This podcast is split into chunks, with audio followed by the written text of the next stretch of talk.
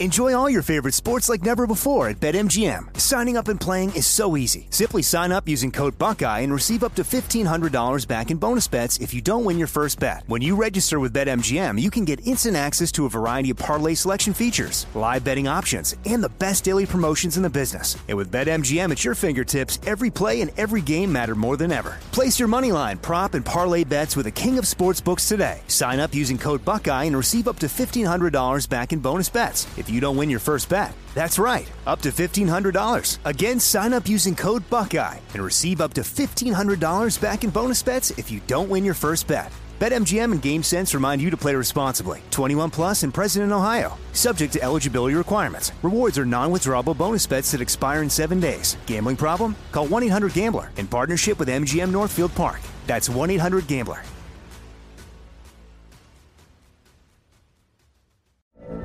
From BBC Radio 4, Britain's biggest paranormal podcast is going on a road trip.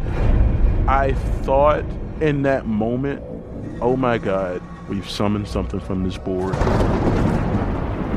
This is Uncanny USA. He says, Somebody's in the house, and I screamed. Listen to Uncanny USA wherever you get your BBC podcasts, if you dare.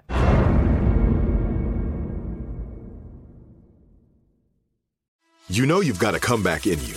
When you take the next step, you're going to make it count for your career, for your family, for your life. You can earn a degree you're proud of with Purdue Global. Purdue Global is backed by Purdue University, one of the nation's most respected and innovative public universities. This is your chance. This is your opportunity. This is your comeback. Purdue Global, Purdue's online university for working adults. Start your comeback today at purdueglobal.edu. Folks, Black Star Network is here. Hold no punches! I'm real um, revolutionary right now. Support this man, Black Media. He makes sure that our stories are told. thank you for being the voice of Black America, Roland. Stay black. I love y'all. All momentum we have now, we have to keep this going. The video looks phenomenal. See, this difference between Black Star Network and black-owned media and something like CNN. You can't be black-owned media and be scared. It's time to be smart. Bring your eyeballs home. You dig?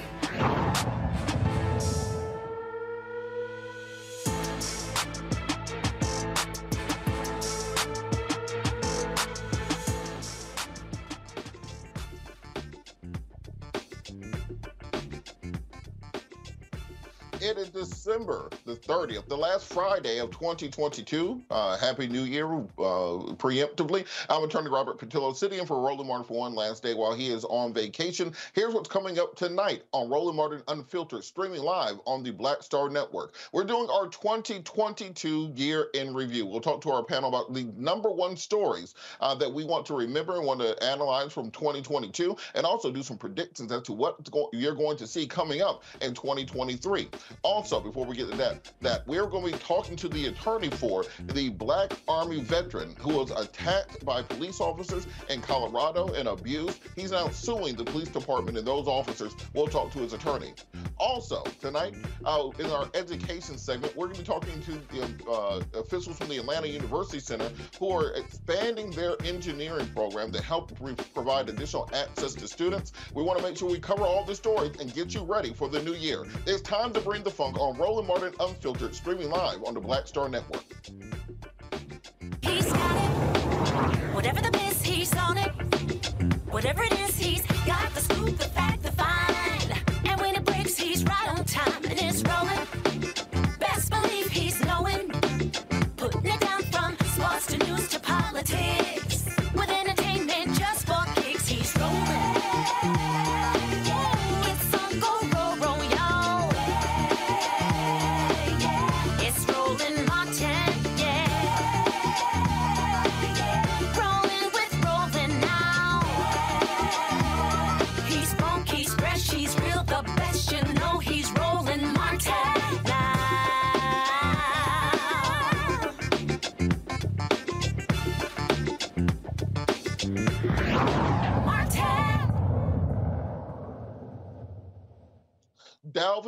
Gadson, uh, a U.S. Army veteran, 29 years old, uh, is currently suing three officers from the Colorado Springs Police Department after a incident in October of this year uh, where he was severely beaten by officers. Now, ostensibly, the officers have claimed, as always, uh, that he was resisting arrest and therefore they were using a proper force to uh, force him out of the vehicle. However, body cam video has been released where we can see exactly what happened uh, and what was inflicted upon Mr. Gadson.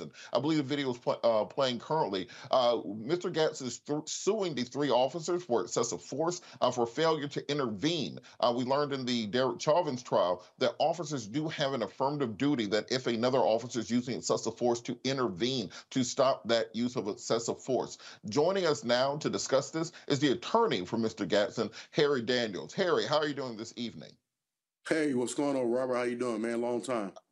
I, I know. You know, it's it's interesting because we always talk around these cases around the country of excessive force from police, uh, of uh, police brutality cases. It's as if they have still not gotten the message. So can you talk a little about what exactly happened to Mr. Gadson, what led to the excessive force from police officers?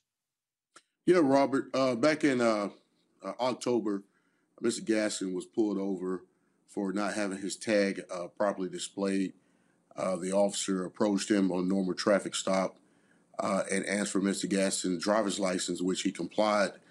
Uh, subsequently, when he called backup, and once backup responded and came to the scene, they decided they want to do a, a uh, some type of DUI uh, investigation on Mr. Gaston. one, Mr. Gaston was not driving, breaking any rules, traffic laws in, in the state of Colorado. Uh, but simply on the fact because they smell marijuana. Well, Robert, you you know well as I know that uh, Colorado uh, legalized marijuana some time ago, so the smell of marijuana is not proper cause to suggest any uh, illegal activity in the state of Colorado. But nevertheless, they want to do a, a, DUI investigation on him with no probable cause to do so. And instead of explaining him exactly what was happening, what was going on, you know, they decided to uh, tell him to get out of the vehicle. He refused because he he was in fact confused what was happening, and immediately they grabbed him, uh, and you can see the video from there. They used uh, excessive force. Man, they beat this guy, punched him over in the head over 25 times, kneed him, kicked him. He was on the ground, kicked him in the face, slapped him, you know, and, and so the injuries, they charged him with felonious assaults on the peace officers. Uh, the good thing that El Paso County DA in, uh, in Colorado Springs, she in fact dismissed those charges, and his DUI was also dismissed by the DMV hearing officer in this matter, determined there's no probable cause. He still have pending charges, uh, but we believe those charges should not have been brought against him. One, uh, because he was resisting a unlawful excessive use of force against him, um, and, and, quite frankly, I believe he was trying to survive at that point when a man gets beaten so many times and hit so many times that you really go in survival mode. Uh, that prompted us to file a federal lawsuit in this matter. And I wanted to talk a little bit about Mr. Gadson because the reason he was in the car in the first place was that he has been working DoorDash. He is a Army veteran who is currently unhoused, uh, who is working towards that. Can you tell us a little bit about the background and the person of Mr. Gadson? Actually, Robert, uh, Dalvin is actually from the state of Georgia, uh, from Savannah, Georgia, uh, and he uh, served in the, the, Army National Guard here in the state of Georgia uh, for some years and he just fell on hard times. You know, um, hard times. He was door dashing, uh, saving money uh, to go back to get an apartment to go back in the military the Space Force, uh, and he was unhoused at the time, but he was working uh, towards that goal. And in fact, the gentleman who was in the car with him at the time, he was giving this guy a ride to work. He got paid him ten or twenty bucks, so he was being a good Samaritan there, uh, you know, helping this guy out. But you know, uh, he was in a position where he was uh, I guess I want to say wrong place at wrong time, but you know they decided to stop this black man at two o'clock in the morning, and you know oh he, he he's definitely up to no good, so we got to do a further investigation, see can we find something to stick, you know, and you know the video speaks for itself. Uh, this case is um, this is something that when you look at it is unconscionable, and a good thing the state of Colorado has some very liberal laws that denies law, enforcement, law enforcement qualified immunity from the rep. Matter of fact, they cannot assert qualified immunity in the state of Colorado under Colorado statute of the Police Reform Act, and that came into play after the Elijah McClain incident that took place in Aurora, Colorado. So we're very confident that we have a very strong case. The video speaks for itself. We're seeking justice for Dalvin Gaston in this case, and like you said, it happens over and over again. You know, no matter what down at Jarrett Hobbs down in uh, Camden County, uh, it doesn't matter. It's continuing to happen, and we're gonna continue to pursue justice and fight for for people who are suffering these type of incidents. What are the officers saying in the case? Because of course they have the the standard defense saying, well, they were uh, simply trying to execute their duty. They were in fear. The person resisted. I believe they uh, stated there was a knife somewhere in the car, and because of that, that justified the additional actions. What exactly are their defenses to this? Why, what are they uh, claiming uh, vitiated this uh, vicious beating? Well, let me start here. First of all, the policy and the law in the state of Colorado before you use any force you must give a ver- verbal warning that you are going to use force. Well, that didn't happen here. Uh, the reason why that law is in place or policy because it, it, tells a person like, hey, you know, if you don't comply, we may put a hands-on approach to for you to comply. Uh, they didn't do that here, and their response was that uh, they fear is that he might have been uh, reaching for a knife, a pocket knife in the console, the middle console. Well, Robert, you can see the video, we have multiple angles of this video. Mr. Gaston's body was laying over the console while one officer had his left hand and the other officer had his right hand, and the officer's pumping him, beating, just punching him in the face multiple uh, multiple times. There's nowhere you're going to find that he was reaching for any knife. In fact, that was the basis of the charge that they brought up against him in El Paso County Court in Colorado Springs. Well, guess what? The DA, the district attorney, uh, they looked at this video, determined no, he wasn't reaching. There does, there's nothing in this video shows reach for anything. And you can look at the video it's playing here. This is a man trying to survive. He don't have time to reach, to try to reach for anything. He's trying to protect his his head and his body uh, from these assault assaulted blows that he's taking. Hmm. And so, one of the officers, I understand, in the case, uh, has a track record of previous right. accusations of police brutality. Can you talk a little bit about that? Yeah, one of the officers, um, and I dare not call them officers because officers don't perform this way. We don't refer to the individuals. The, one of the individuals uh, wearing the uniform, uh, he in fact has a track record. He, he was uh, he resigned from the Colorado Springs Police Department uh, for uh, wrenching a person's arm uh, for jaywalking, or um, the guy used used middle used middle finger against him, and he turned around, squad car around, which you have a First Amendment to shoot a bird at a person grabs his car, throw this guy against the against the car, uh, put him like some type of arm bar, and you know, and he has a extensive history. This is not the only time. He's actually went to other agencies, and uh, and I don't know exactly what transpired there, but he left those agencies. Uh, but he came back to Colorado Springs after he resigned from an incident that took place. And this is what you find it is moving over to another county over, let it cool down for a while and come back. So, and he's the one who's in the picture. I don't know if you have a picture or not. He's actually smiling with the bloody knuckles. He punched Davin so hard that he's his gloves ripped through his. His, uh, his uh, uh, gloves ripped and his knuckles was bloody. That's how hard he was punching Gavin.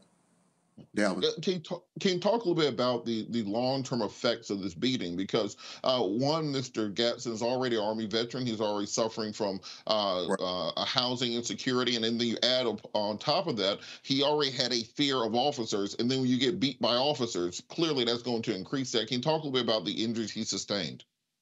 Well, first off, look at those pictures. He he suffered some significant injuries, closed head injuries, uh, memory loss a lot at times he's very foggy. Uh, he can't remember things. And Robert, keep in mind this is a young man. This is a 29 year old man. Uh, look at it. He's completely unrecognizable in that picture. Uh, he had multiple bruising, blood running from his ear, his nose, his his mouth, uh, one of his eyes. I uh, had abrasions on him, uh, and he has some long term issues, not just physical. he has some long term mental issues that's dealing with this uh, post traumatic stress, and he's currently uh, seeking care uh, providers because you know to look at this video and to see these things is one thing, but when he even look at these videos and he immediately breaks down crying, it's very difficult to watch. You can imagine how difficult it is to watch for a person who who was actually uh, the person who's getting beaten in this video. Uh, and with that, uh, can we talk a little bit about just uh, kind of in the macro, the fact that officers are still able to have these complaints against them and just kind of move on down to the next uh, jurisdiction and do the exact same thing again until finally it's caught on camera or they do something grievous enough to get them in trouble. Uh, what has to happen to stop this revolving door that keeps bad cops in uh, in positions of power? Results. Results have to happen. And what I mean by results, you have to have arrests, uh, prosecution, and prison, and prison sentences. Uh, you know, and you would think that, and, and hopefully that would change. Uh, who knows? But I know one thing is that, uh, as you can see in Camden County, we had with Jarrett Hobbs, that the sheriff um, took him two and a half months to even address the issue. And once the video came out, the GBI came in within a week, brought criminal charges, felony criminal charges against those officers. Here, I mean, I'm not comparing those cases, but you can see in this video, Mr. Hobbs suffered a very significant beating here. Uh, so the district attorney in El Paso County they have made a statement that they are investigating the matter, I guess, for a, view of a criminal look at the officers. We are seeking the Department of Justice review to come in to investigate this matter because these things continue to happen over and over. If you don't get these type of officers off the street, the next thing you know, you have Elijah McClain, you have a you know march where somebody been shot and killed, and one of these officers, uh, Robert, during the time that that uh, uh, Dalvin was being beaten, he actually drew his gun out, drew his weapon. He's already getting beaten by these officers, but he pu- pulled his weapon out and pointed at him. So it could have been a, a pull of the trigger, and Mr. Gasson have been not here today. So.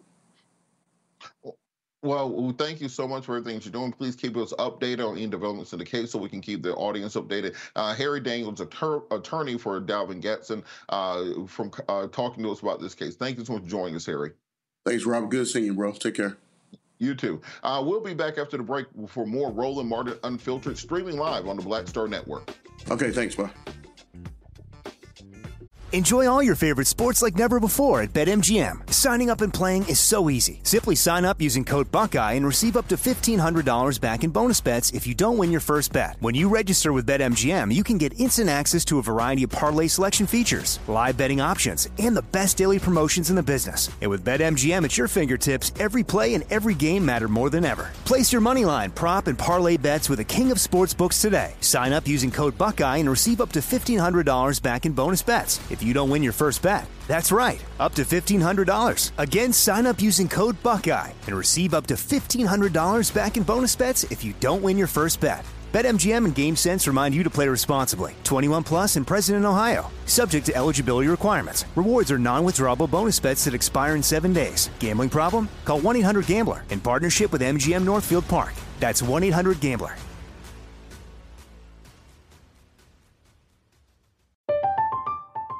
I'm Katya Adler, host of The Global Story. Over the last 25 years, I've covered conflicts in the Middle East, political and economic crises in Europe, drug cartels in Mexico. Now I'm covering the stories behind the news all over the world in conversation with those who break it. Join me Monday to Friday to find out what's happening, why, and what it all means. Follow the global story from the BBC wherever you listen to podcasts. Like many of us, you might think identity theft will never happen to you. But consider this there's a new identity theft victim every three seconds in the U.S. That's over 15 million people by the end of this year, equal to the populations of New York, Los Angeles, and Chicago combined. Even worse, identity theft victims often don't even know they're victims. That's why Lifelock Identity Theft Protection alerts you to identity threats, even the ones that don't show up on a credit report, like data breaches, fraudulent bank transactions, loan and credit card applications, and crimes committed in your name. If your identity is stolen, your own dedicated Lifelock US based restoration specialist will work to fix it. Lifelock protects you in ways that you simply can't on your own. Join now and save up to 25% your first year at lifelock.com slash iHeart. That's lifelock.com slash iHeart to save up to 25%. Identity theft protection starts here. I love directing. It's a different kind of piece. I do believe that the 30 years I was acting was to prepare me for what I'm supposed to be doing and that what I'm really am good at. But when you were acting, were you even thinking about directing? Nope. Were, were you? So what the hell If happened? you had asked me 15 years ago, I probably would have said, no, I don't know.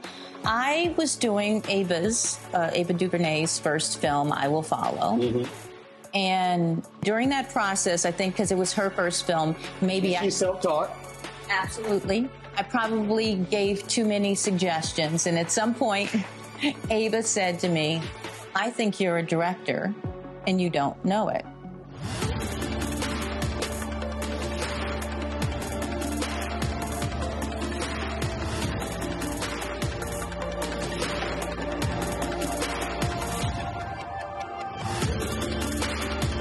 We talk about blackness and what happens in black culture. We're about covering these things that matter to us, uh, speaking to our issues and concerns. This is a genuine people powered movement. There's a lot of stuff that we're not getting. You get it, and you spread the word. We wish to plead our own cause. Too long have others spoken for us. We cannot tell our own story if we can't pay for it. This is about uh, covering us. Invest in black-owned media. Your dollars matter. We don't have to keep asking them to cover our stuff. So please support us in what we do, folks. We want to hit 2,000 people, $50 this month, raise $100,000. We're behind 100,000, so we want to hit that. Y'all money makes this possible. Checks and money orders go to P.O. Box 57196, Washington, D.C. 20037-0196. The Cash App is dollar sign RM Unfiltered. PayPal is R Martin Unfiltered. Venmo is RM Unfiltered. Zelle is Roland at RolandSMartin.com. This is Judge Math. What's going on, everybody? It's your boy Mack Wilds, and you are watching Roland Martin Unfiltered.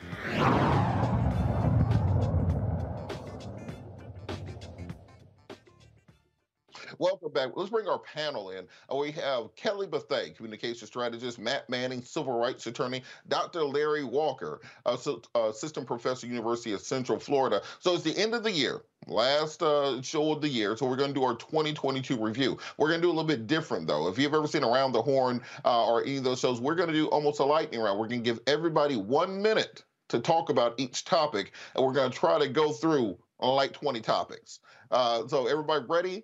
Uh, the first thing we're going to start on, of course, is going to be the Will Smith and Chris Rock slap at the Oscars. For those of you who, who feel like this happened 10 years ago, no, that was earlier this year. Uh, at the Oscars, Will Smith, after a joke was made by Chris Rock, uh, went on stage and slapped Chris Rock on live television. Of course, it started an entire social commentary um, that lasted months on end. Uh, we still have not gotten a full resolution. There's a red table talk on it. So I want to get from uh, from each of you, why do you think that this slap was so important and make so much reverberated so much nationwide? Uh, and uh, why do you think this is one of the biggest stories of the year 2022? We'll start with you, Dr. Larry Walker. So I think it's quite simply it was a global event. It was live. Um, I'm not sure in terms of you know the, the time delay, but anytime you have anything like that, and listen, in the age of social media, anything that happens is always picks up picks is picked up and then it goes viral. Anytime you, have two superstars, recognizable figures, and once again, this is this sh- this was people viewing this throughout the world, and an incident like that that no one certainly expected. Not Chris Rock. I don't think Will Smith expected to do that after you know even after Chris Rock made the joke. From walking on stage and slapping him in front of a live audience, that is perfect for trending on Twitter, Instagram, etc. And that's what happened. Um, the unfortunate thing is, is that obviously that evening was also important for Will Smith in terms of Oscar. Uh, Questlove also getting Oscar. I also know that I'm from I'm from Philadelphia, so it also broke my heart to see Will behave in this manner. And then uh, obviously in terms of social media, people having a conversation about what it means in terms of both of those being black men. But ultimately, Will Smith, uh, what he did was irresponsible. He should have never walked on stage if he had an issue with Chris Rock. In my opinion, opinion, he should have taken up with him some kind of you know after party uh, and talked to him and said, "Listen, I have a problem with what you said about my wife. Let me talk to you about this." Particularly, these guys have known each other for years. So obviously, like I said, it, it was trending because it was live and we had two superstars, and and it's a global event. So it's unfortunate it happened. Hopefully Will Smith can learn from this situation. I know Chris Rock has a special coming up Netflix in a couple of months. I know that should be interesting, but overall, it should just never have happened. Absolutely. Uh, Matt, uh, on that same point, you know, I think there was a big discussion about the fact that this was two black men fulfilling this kind of stereotype of the hyper masculine, violent black men, even you know, when you have millions of dollars and suits and ties and those other things. Uh, what do you think this said to the community? What will be the lasting takeaway that people will get uh, from this controversy? You know, I actually think, Robert, that what people will take away from this controversy is that people of this stature don't get prosecuted for things that happen on film in front of the entire world. I mean, I think a lot of what happened in this case, uh, as it relates to Will Smith in particular, is the way he's been marketed for so many years. Is that he's kind of the safe black face, you know, one of the safe black faces in in the blockbuster space. So I think one that drove a lot of the analysis and a lot of the kind of think pieces behind. We're surprised he's the kind of person who would do this um, to extrapolate from that as it relates to two black men, I mean, yeah, I know they, there are a lot of things that are going to play on those stereotypes, but I think honestly that's secondary in this analysis, and it's more people, I think, as Dr. Walker said, of this stature.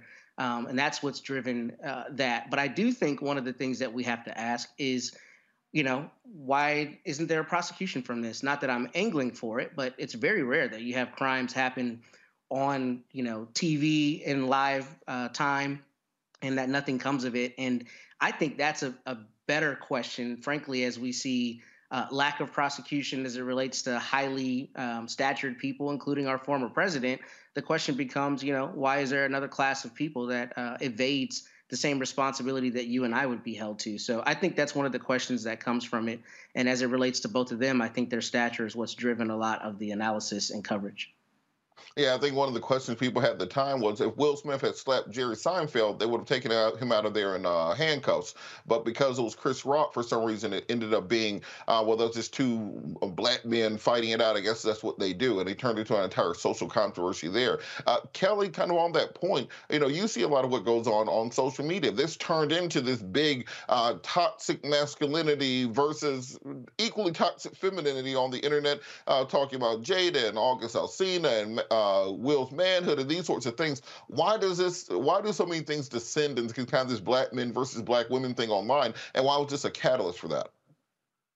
It was a catalyst because it was the first thing that happened in the year. That that's just kind of like the end all be all of that specific question. But to your point about the toxic masculinity and femininity. I think it was also a catalyst for the things to come through this year from a Black culture perspective of Black women being blamed for Black men's actions on behalf of Black women, right? And that to me was the more exhausting point of it because it was more of a continuation of things that we have been talking about what feels like since the beginning of time being you know uh, especially when it comes to Will Smith and Jada, how he is always uh, sucking up whatever Jada has uh, done in the media and the like. But Jada's actions are completely independent of Will Smith's actions.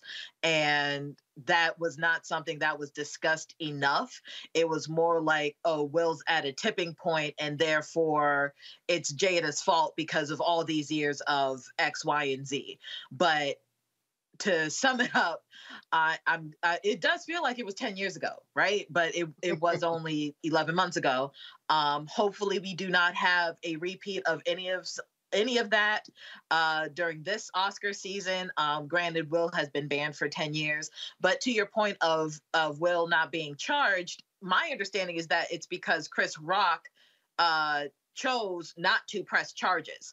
Um, now, whether the, the, state can do that on behalf of Chris, what have you, I don't know. But I thought it was one of those situations where, because of the the the gravamen of the offense being two black men on this global stage, Chris didn't want to uh, elevate the situation any further.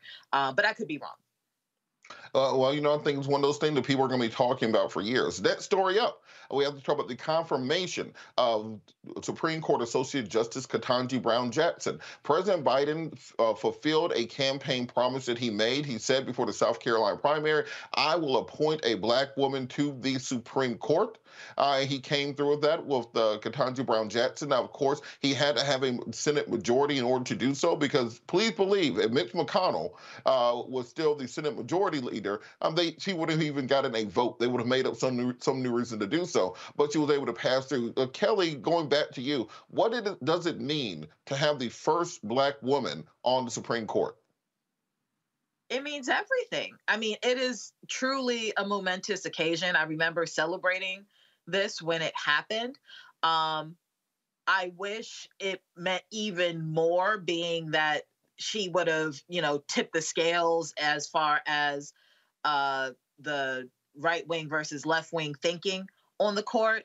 Um, she just replaced a a justice as far as the as the votes go, but as far as a black woman on the bench as someone who has graduated from law school and as at one at one point in time aspired to be in her shoes it was like i was a little girl again seeing me up there i, I think a lot of black lawyers a What's lot that? of black women in law saw themselves in uh, kbj uh, that day and every day since in that you know we are finally being seen on on the highest bench in the land in the highest court in the land. And that is just an incredible feeling um, that has carried me throughout 2022 And, Professor Walker, on this point, you know, President Biden made it clear during his campaign that he will be appointing a lot of black women to a lot of positions. He has the first black female vice president, first black female Supreme Court justice,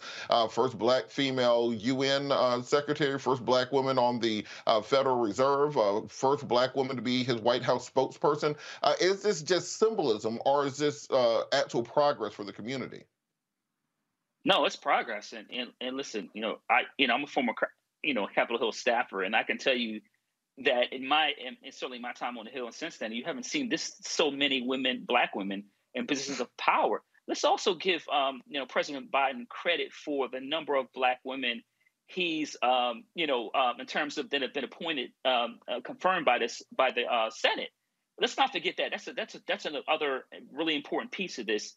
In addition to um, Supreme Court Justice Ketanji Brown Jackson being confirmed by the U.S. Senate, I also want to highlight, something else in terms of we talked about the confirmation hearings. First of all, black women in, in terms of supporting Joe Biden from South Carolina on after the comments he made, but also I want to talk about how black women get mistreated in these public arenas. Let's not forget what she went through during the Senate confirmation hearing in terms of how Republicans attacked her record and her and not only her record in terms of her judicial record, but also her record in terms of what kind of person she was. So let's not forget that.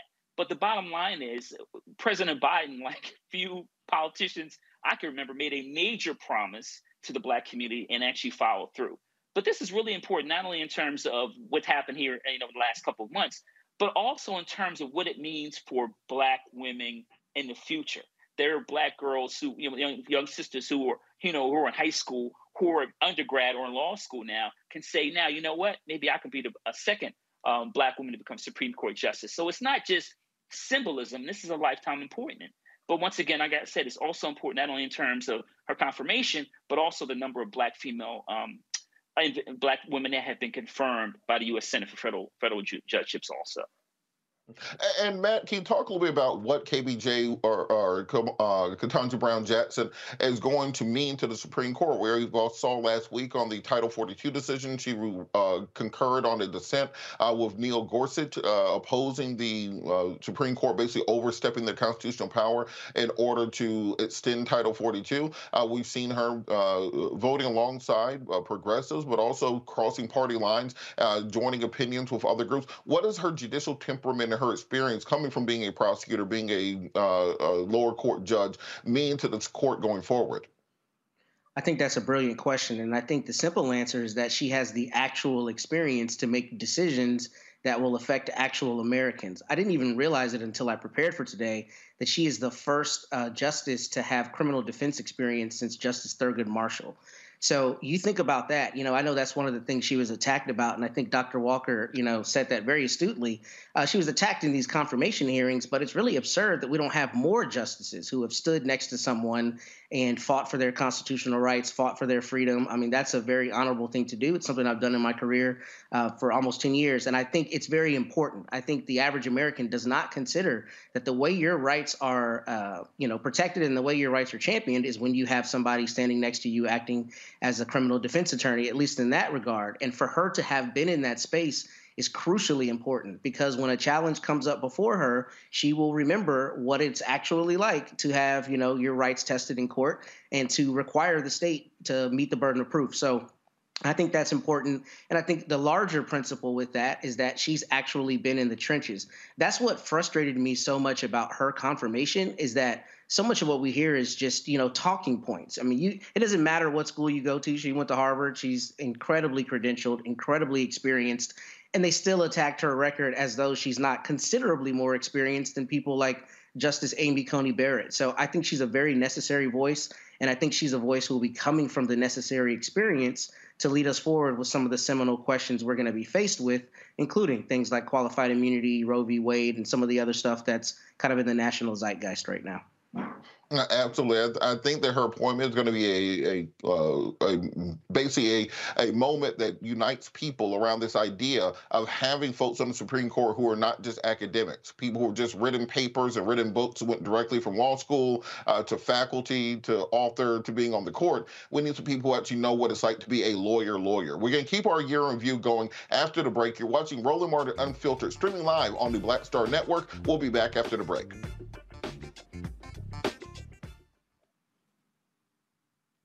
Hatred on the streets, a horrific scene, a white nationalist rally that descended into deadly violence.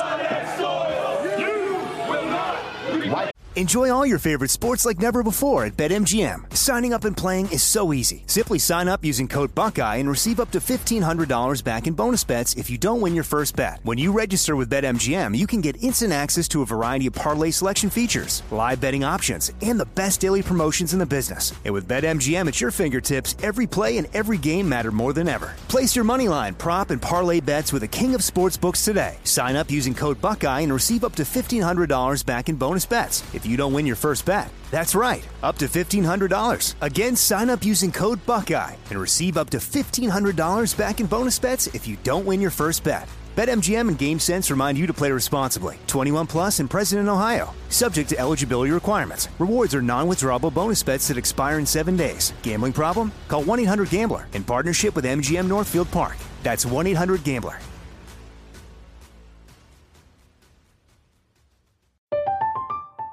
I'm Katya Adler, host of The Global Story. Over the last 25 years, I've covered conflicts in the Middle East, political and economic crises in Europe, drug cartels in Mexico. Now I'm covering the stories behind the news all over the world in conversation with those who break it. Join me Monday to Friday to find out what's happening, why, and what it all means. Follow The Global Story from the BBC wherever you listen to podcasts. This is it. Your moment. This is your time to make your comeback with Purdue Global. When you come back with a Purdue Global degree, you create opportunity for yourself, your family, and your future. It's a degree you can be proud of, a degree that employers will trust and respect. Purdue Global offers working adults like you over 175 flexible degree programs to meet your specific career goals. These include associate, bachelor's, master's, and doctoral degrees and certificates. Purdue Global degree programs range from nursing to business to communication and more. Whatever your interest, we have the degree that will move you forward.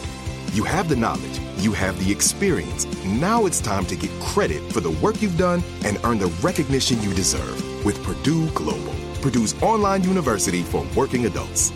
You know you're worth it. We do too. So don't wait another second to get the degree that will take your career to the next level. Start your comeback today at purdueglobal.edu. People are losing their damn minds. As an angry pro-Trump mob storms the U.S. Capitol, we've seen. We're about to see the rise of what I call white minority resistance. We have seen white folks in this country who simply cannot tolerate black folks voting. I think what we're seeing is the inevitable result of violent denial. This is part of American history. Every time that people of color have made progress, whether real or symbolic, there has been what Carol Anderson at Emory University calls white rage as a backlash. This is the rise of the Proud Boys and the Boogaloo Boys. America, there's going to be more of this. Here's all the Proud Boys, guys. This country is getting increasingly racist in its behaviors and its attitudes because of the fear of white people. The fear that they're taking our jobs, they're taking our resources, they're taking our women. This is white fear.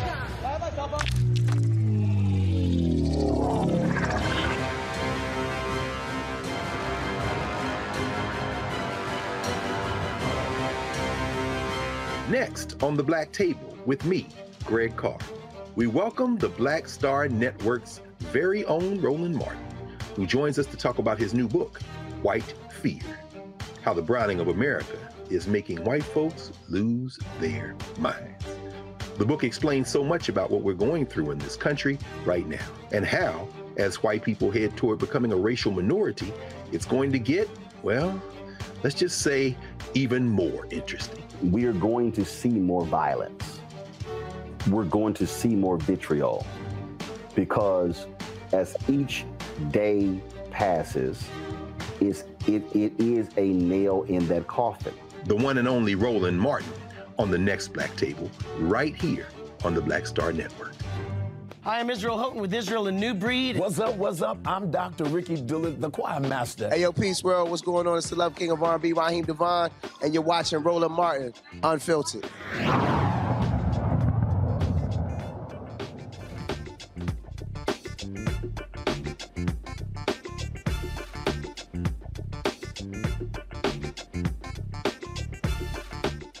We are doing the 2022 year in review of our panel. We're doing hustle time, so we're doing about a minute per person per topic. Get through as many of these topics as possible, and we got to talk about the Trump crime spree of 2022. As you know, there are active investigations against President Trump in Fulton County, Georgia, uh, where he's accused of in- election interference for trying to pressure the Secretary of State, Brad Raffensperger, uh, to throw the election in his favor. He's under investigation in New York uh, for the Trump organization and their business dealings. He's under investigation for January 6th and his involvement, with that being a criminal referral uh, to the Justice Department. He's under investigation for the Mar-a-Lago documents, where a special prosecutor has been set up uh, to determine whether or not he violated the Espionage Act by keeping classified information in Mar-a-Lago. But the question is, will any of these finally get Trump? Seems like we have a new thing that's going to get Trump every six months. And just like Frank Underwood in House of Cards, he always makes his way out. So, Matt, I'm going to start with you. What which of these investigations is most likely to finally get Trump? he's going to get caught up. He's not going to be Teflon on all of these. And I think the one that I personally think he has the most issue with is the Mar-a-Lago classified documents issue because I was just talking about this to a colleague today. I think he's going to have real problems with controverting the mental state, right? Generally, in a crime, there is a mental state. You intentionally or knowingly do something. Well, if your lawyers are conferring with Department of Justice lawyers and they're given several opportunities for you to turn over all these documents, you don't turn over those documents subsequent classified documents are found in your possession, then it's very hard to defend the idea that you were unaware that you had to turn those documents over.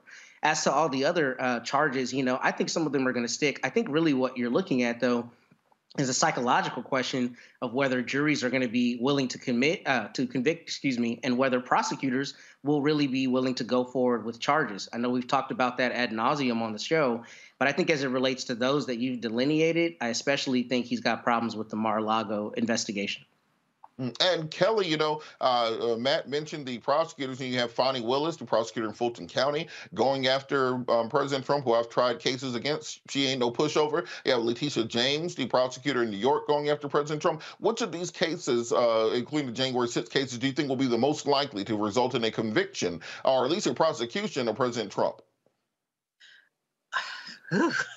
I mean, I feel like all of them have enough evidence for conviction. The fact of the matter is, I think which one is, I, I think it's really whoever's on first. Um, when it comes to the New York cases, though, I think because from what I recall, from yeah, from what I recall, if they uh, have enough evidence, if they have enough uh, history there, considering that he was he's a New York uh, native and all of these things, like they've been working on his case for an incredibly long time, like before all of the January 6th stuff, from my understanding. So I think they have evidence outside of just insurrection and him being dumb while he's president of the United States. Uh, they have enough on him outside of things that we just saw all t- all year in 2022. So probably New York.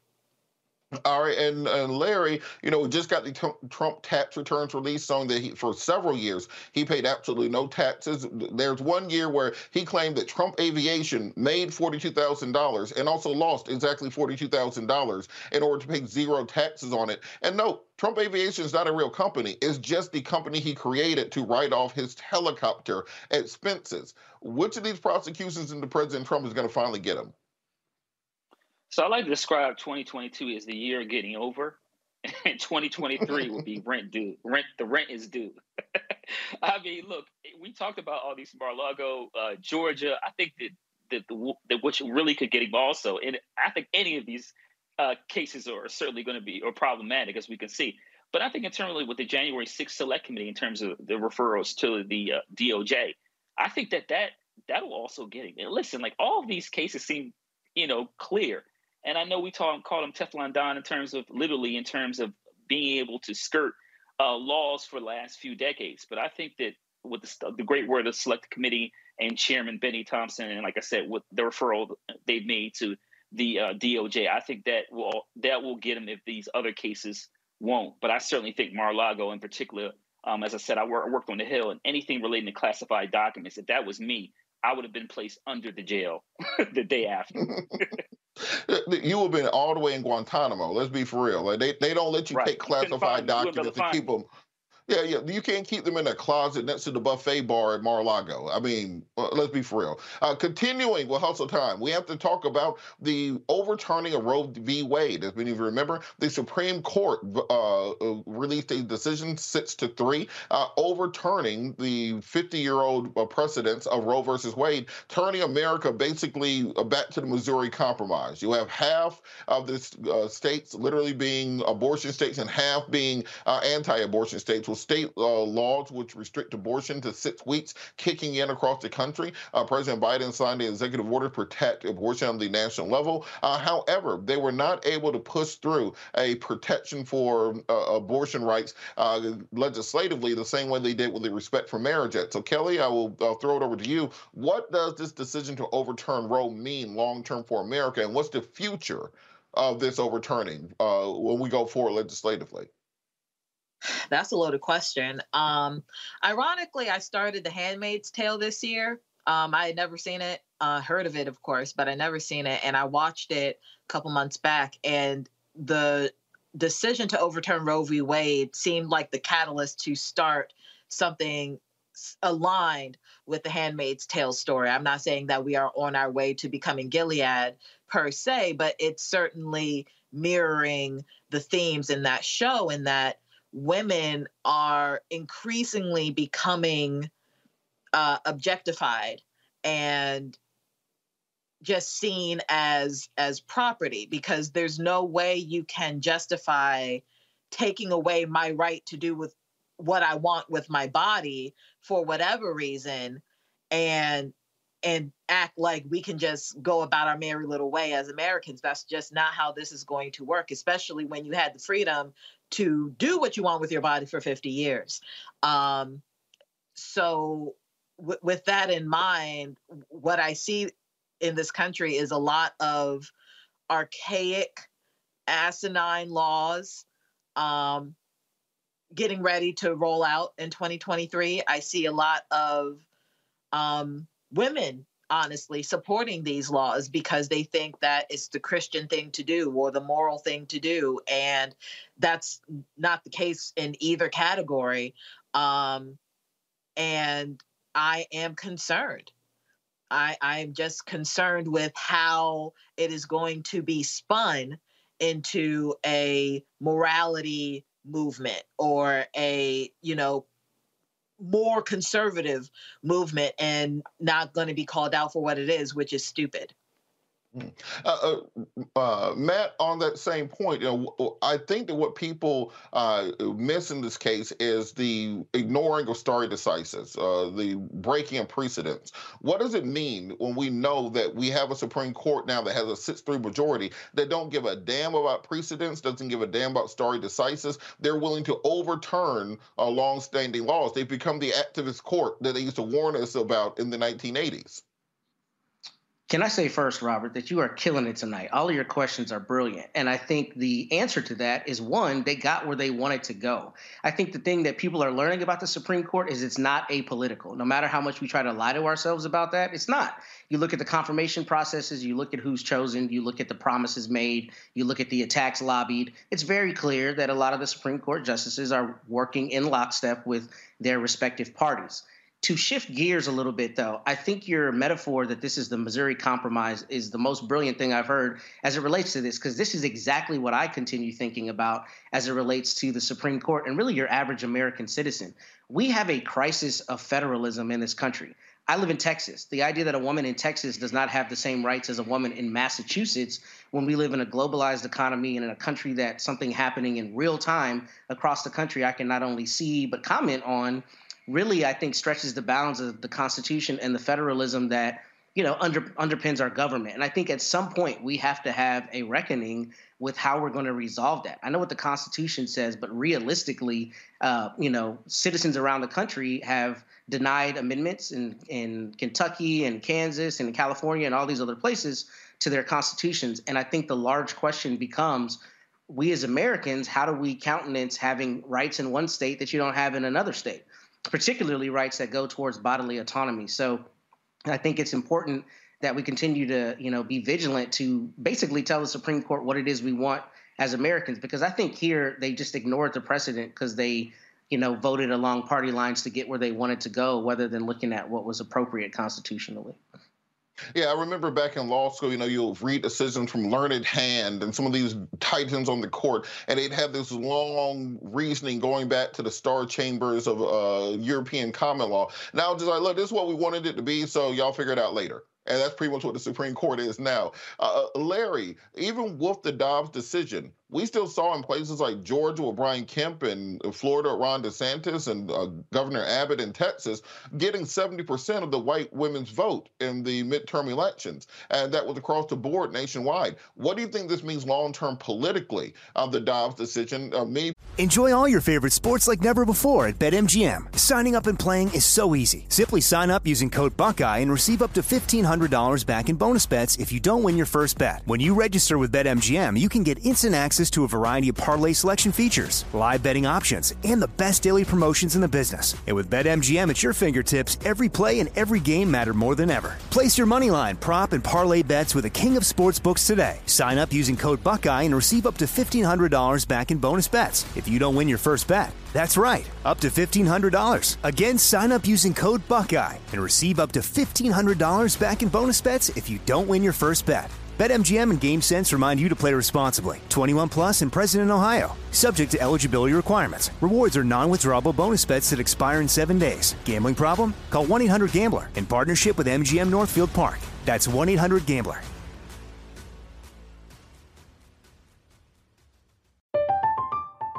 I'm Katya Adler, host of The Global Story. Over the last 25 years, I've covered conflicts in the Middle East, political and economic crises in Europe, drug cartels in Mexico.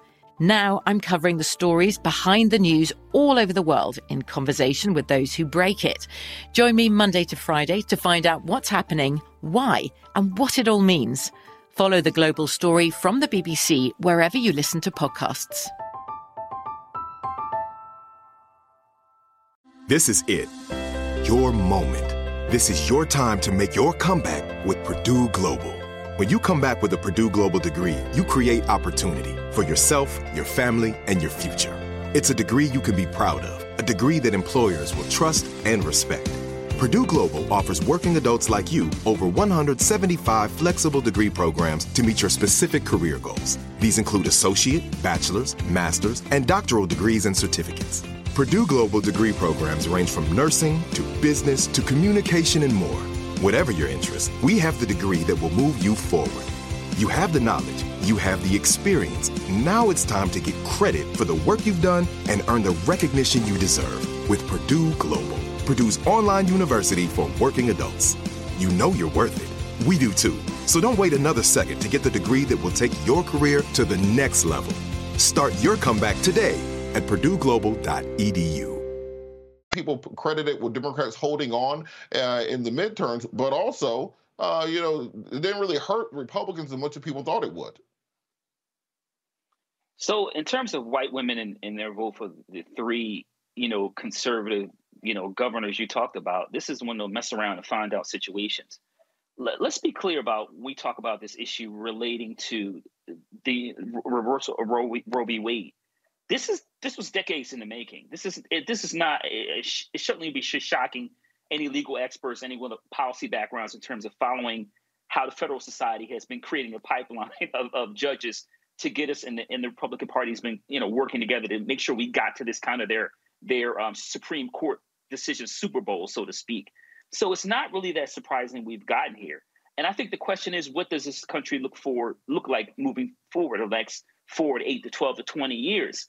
And we do have a dividing line in terms of, you know, blue states pro reproductive rights and red states, some of which have large population centers, uh, pop- large states like Texas and uh, where I am in Florida, in terms of limiting a woman's reproductive rights. And it's almost like we're we're having, you know, it's this ideological civil war we've had, and it's progressively gotten worse over the last several years. But I really don't. It's, it's, I'm curious to me to see what happens, like I said, over the next several years in terms of do we continue to see red states prosecute individuals that try to go, women that try to go to blue states and get an abortion, and and what happens in those blue states? How do they push back? But other, I want to go back, circle back around your point about white women and, and the percentages you highlighted. It reminds me of a song by Public Enemy called "Fear of a Black Black Planet." And let's be clear about this decision and what it means for neoconservative religious conservatives. It is about maintaining a certain population and power balance. That's all it is about. It, it's not about fairness and equity. It, it, it's certainly not about what the majority wants. It is about demographic change and power and control.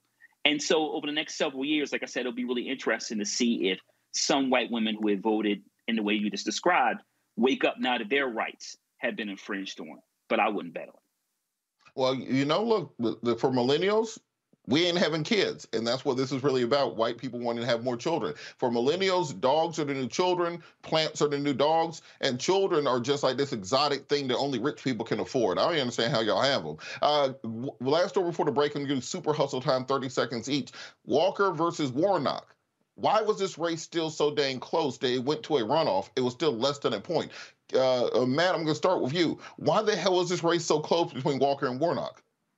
Because people are stupid, and uh, you know they were. I think, frankly, and they were, you know, either blinded by celebrity or they were allowing uh, Herschel Walker to be pimped by the Republican Party. I mean, he clearly was not qualified, and the fact that this was as close as it is uh, should set off alarm bells. I know you're there in Georgia, but I mean, to me, it's just absurd that this it was ever this close, especially when you see a, a candidate who's out espousing ideas that are directly contrary to his own, you know, life experience. I think it's extremely problematic, and it's it's concerning for me going forward. I'm glad Warnock won, but I don't know how Herschel Walker was ever really in the the race for this uh, Senate seat. And Kelly Herschel Walker threw a pregnant white woman down a flight of stairs and still got 70% of the white woman vote. Uh, what does it mean? What does it tell us about what America really views when it comes to women that they will take a serial woman beater and still nearly elect him Senate to the Senate? Well, this is what I was talking about previously about how women are increasingly becoming less of a human in people's eyes and more as an object, as an incubator for children, as as a thing, you know, like I don't know if you remember the show My Wife and Kids, but just using the titles like My Wife and Kids, like like we are property. We are something to behold, but not something to respect. And that's one aspect of it. But um, more pointedly, it really just goes to show how how much people want to preserve the power that they have, to keep the power that they have, that they are willing to forego morals, they are willing to forego laws, they are willing to do whatever it takes to keep the modicum of power that they have. And they don't even care who is the face of that power so long as the power still is within their reach. Um, I don't think anybody particularly cared for for uh, Walker. I don't think that white people liked Walker. I think that behind the scenes that they were kind of pissed off that a black man was representing the Republican Party in Georgia because no one saw that on their 2022 bingo card or any bingo card for any year um, pertaining to the state of Georgia and their politics. However, because they are so gung ho about keeping power, they said, screw it and just put their eggs in that basket and let them fall where they may. Thankfully, they ended up with egg on their face because who needs Walker as a senator for any state, let alone Georgia? And Larry, uh, you know, if you look at uh, Warnock, he's won four elections in two years uh, in a red state of Georgia, state where Brian Kemp beat Stacey Abrams by eight points. Uh, you're bordering Florida, you're bordering uh, North Carolina, where Cheri Beasley had a very close race. Val Demings had a close race there in uh, in Florida. Should Warnock be seen as a front runner if Biden does run in 2024? Well, Biden's running in 2024. I, there's there's no doubt about that. But his future in in, polit- in, in national politics, absolutely, he's charismatic. Like you said, he carried a, a, you know obviously no one ever expected a few years ago he would that you know he would it can be able to carry Georgia. So certainly certainly he has a he has a national profile has a has a bright uh, bright future. But it, you know, you know, let's let's let's let's temper it a bit when when it comes to 2024. I know we're going to hear a, enough of those conversations about um, President Biden. But as I said, um, my alpha brother, Senator Warnock, does have a bright future. All right. We're going to keep this conversation going after the break with our year in review. You're watching Roland Martin Unfiltered, streaming live on the Black Star Network.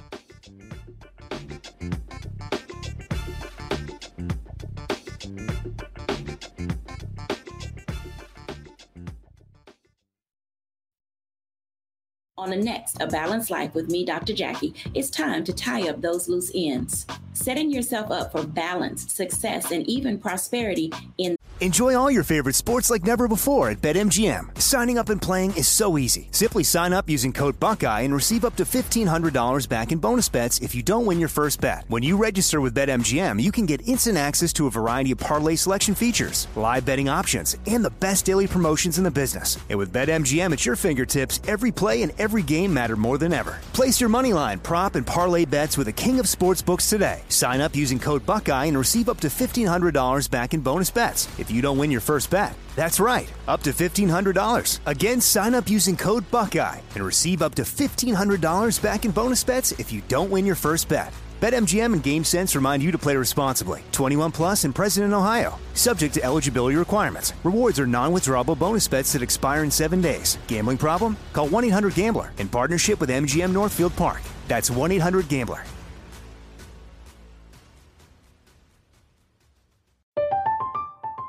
I'm Katya Adler, host of The Global Story.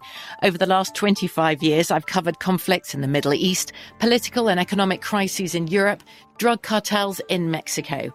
Now I'm covering the stories behind the news all over the world in conversation with those who break it. Join me Monday to Friday to find out what's happening, why, and what it all means. Follow the global story from the BBC wherever you listen to podcasts. This is it. Your moment. This is your time to make your comeback with Purdue Global. When you come back with a Purdue Global degree, you create opportunity for yourself, your family, and your future. It's a degree you can be proud of, a degree that employers will trust and respect. Purdue Global offers working adults like you over 175 flexible degree programs to meet your specific career goals. These include associate, bachelor's, master's, and doctoral degrees and certificates. Purdue Global degree programs range from nursing to business to communication and more. Whatever your interest, we have the degree that will move you forward.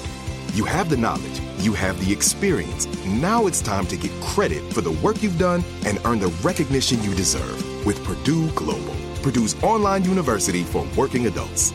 You know you're worth it. We do too. So don't wait another second to get the degree that will take your career to the next level.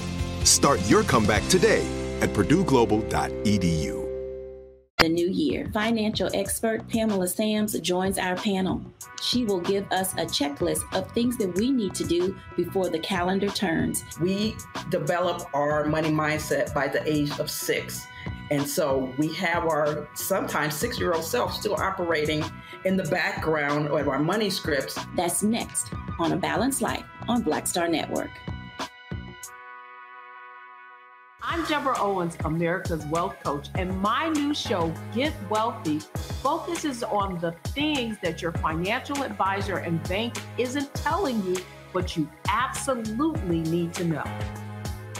So watch Get Wealthy on the Black Star Network.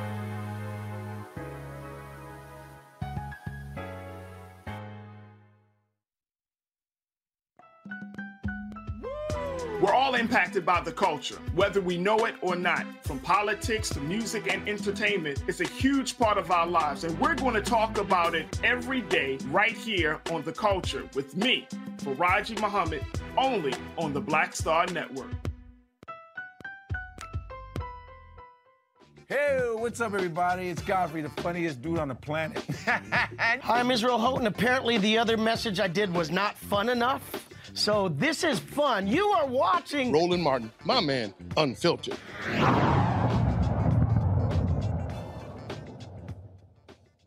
Gun violence, of course, was a motivating factor this year uh, in people turning out to the polls.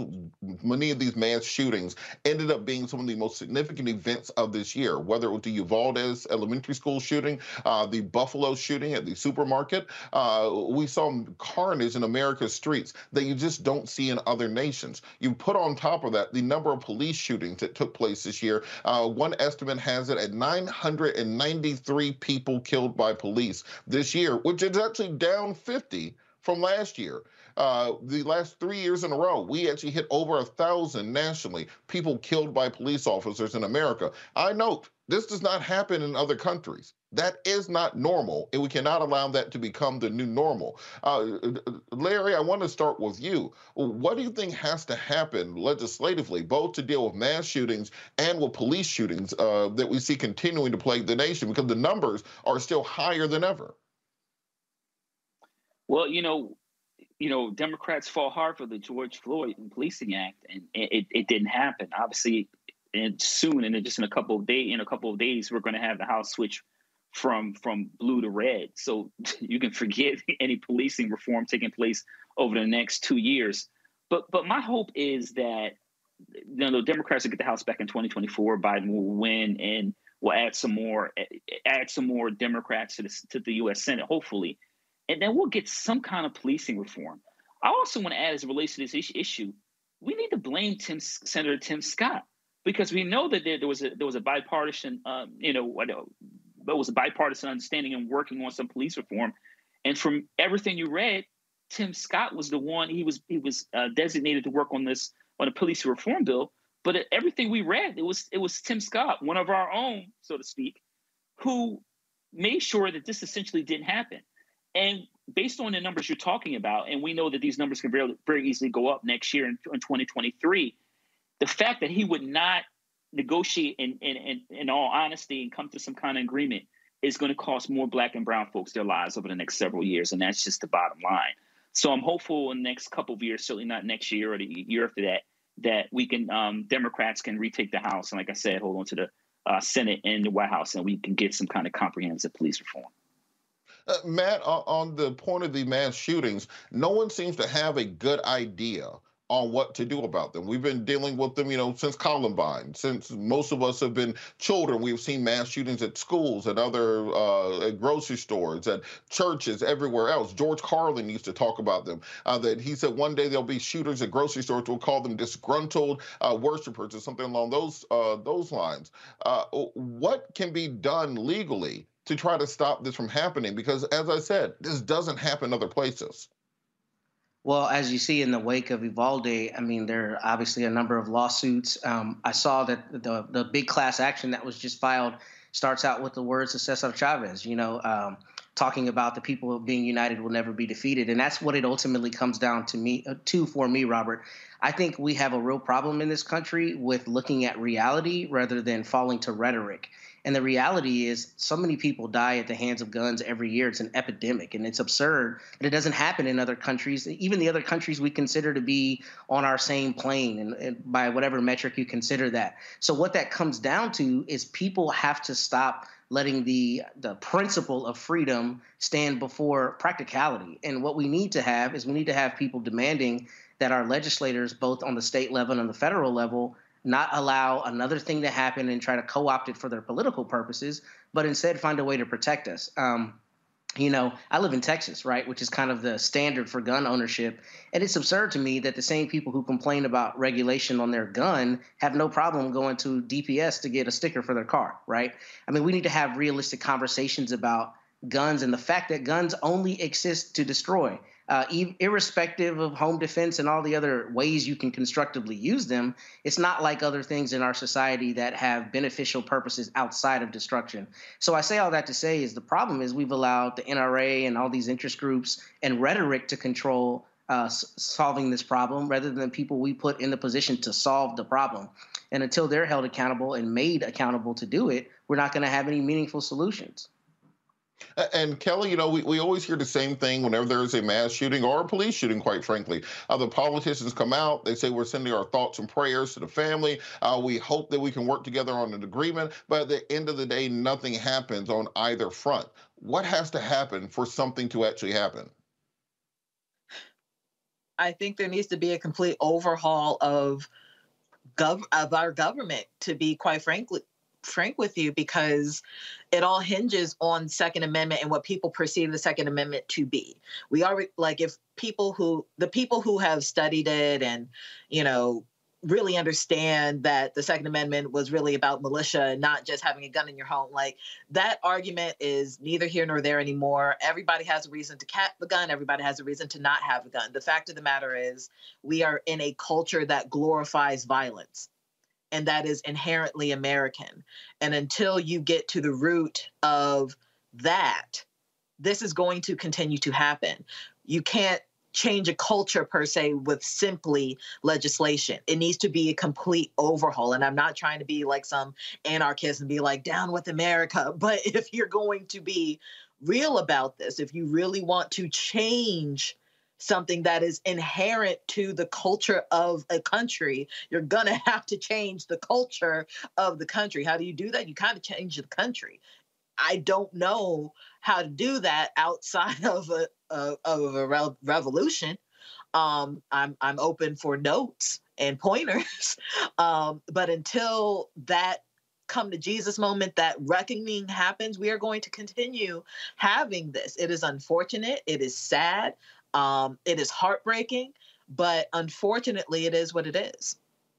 You know, it's interesting to me that the same people who talk about freedom and liberty are unwilling to do anything about the police, government agents killing a thousand people a year. That doesn't sound like freedom. That sounds like big government. That sounds like tyranny to me, and something has to be done about it. We're going to talk more about this after the break as we keep our year in review going. You're watching Roland Martin Unfiltered, streaming live on the Black Star Network.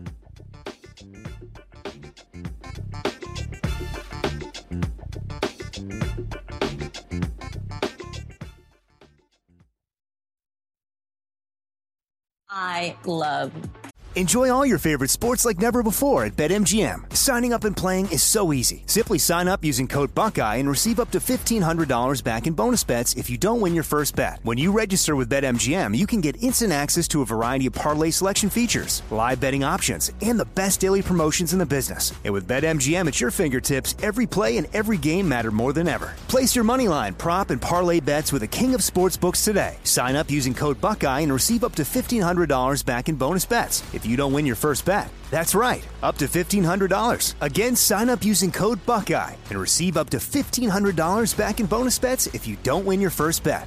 BetMGM and GameSense remind you to play responsibly. 21 plus and present in Ohio. Subject to eligibility requirements. Rewards are non-withdrawable bonus bets that expire in seven days. Gambling problem? Call 1-800-GAMBLER in partnership with MGM Northfield Park. That's 1-800-GAMBLER.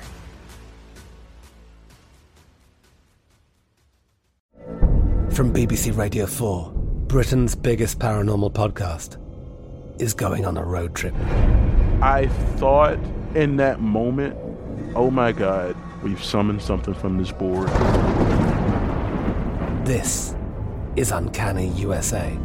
He says, Somebody's in the house, and I screamed.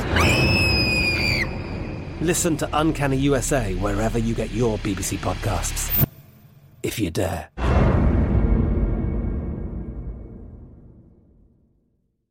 This is it. Your moment. This is your time to make your comeback with Purdue Global. When you come back with a Purdue Global degree, you create opportunity for yourself, your family, and your future. It's a degree you can be proud of, a degree that employers will trust and respect. Purdue Global offers working adults like you over 175 flexible degree programs to meet your specific career goals. These include associate, bachelor's, master's, and doctoral degrees and certificates. Purdue Global degree programs range from nursing to business to communication and more. Whatever your interest, we have the degree that will move you forward. You have the knowledge, you have the experience. Now it's time to get credit for the work you've done and earn the recognition you deserve with Purdue Global, Purdue's online university for working adults. You know you're worth it. We do too. So don't wait another second to get the degree that will take your career to the next level. Start your comeback today at purdueglobal.edu. Directing. It's a different kind of piece. I do believe that the 30 years I was acting was to prepare me for what I'm supposed to be doing and that what I'm really am good at. But when you were acting, were you even thinking about directing? Nope. Were, were you? So what the hell If happened? you had asked me 15 years ago, I probably would have said, no, I don't know. I was doing Ava's, uh, Ava DuVernay's first film, I Will Follow. And during that process, I think because it was her first film, maybe I. She's self-taught. Absolutely. I probably gave too many suggestions. And at some point, Ava said to me, I think you're a director and you don't know it.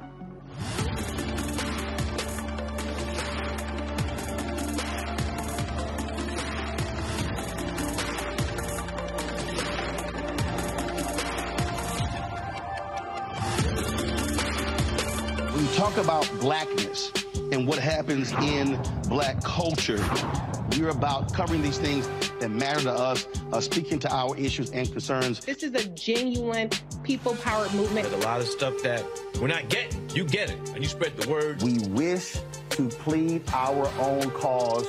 Too long have others spoken for us. We cannot tell our own story if we can't pay for it. This is about uh, covering us. Invest in black owned media. Your dollars matter. We don't have to keep asking them to cover our stuff. So please support us in what we do, folks. We want to hit 2,000 people, $50 this month, raise $100,000. We're behind 100,000, so we want to hit that. Y'all money makes this possible. Check some money orders. Go to PO Box 57196, Washington, D.C. 20037-0196. The Cash App is dollar sign RM Unfiltered. PayPal is R Martin Unfiltered. Venmo is RM Unfiltered. Zelle is Roland at RolandSMartin.com. Hey, I'm Amber Stevens West. I'm Avery Sunshine. So this is Roger Bow. I got a message for Roland Mascot. Oh, I'm sorry, Ascot Martin. Buddy, you're supposed to be hooking me up with some of these mascots. I'm sorry, ascots that you claim to wear. Where's mine, buddy? Where's mine? That's all I got to say to you, okay? Mascot, goodbye. Hi, this is Essence Atkins, and you're watching Roland Martin Unfiltered.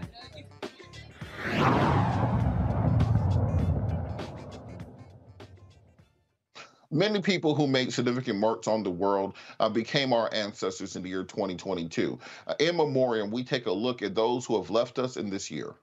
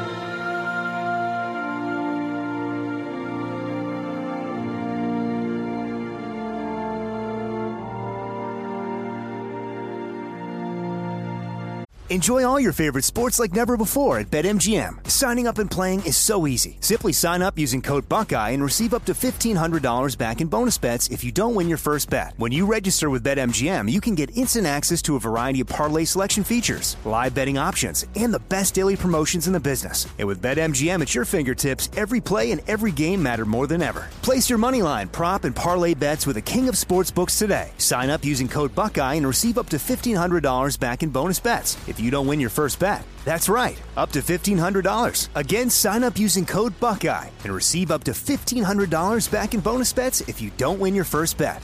BetMGM and GameSense remind you to play responsibly. 21 plus and present in Ohio. Subject to eligibility requirements. Rewards are non-withdrawable bonus bets that expire in seven days. Gambling problem? Call 1-800-GAMBLER in partnership with MGM Northfield Park. That's 1-800-GAMBLER.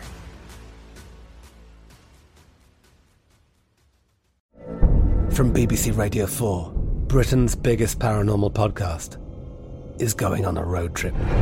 I thought in that moment, oh my God, we've summoned something from this board. This is Uncanny USA. He says, Somebody's in the house, and I screamed. Listen to Uncanny USA wherever you get your BBC podcasts, if you dare.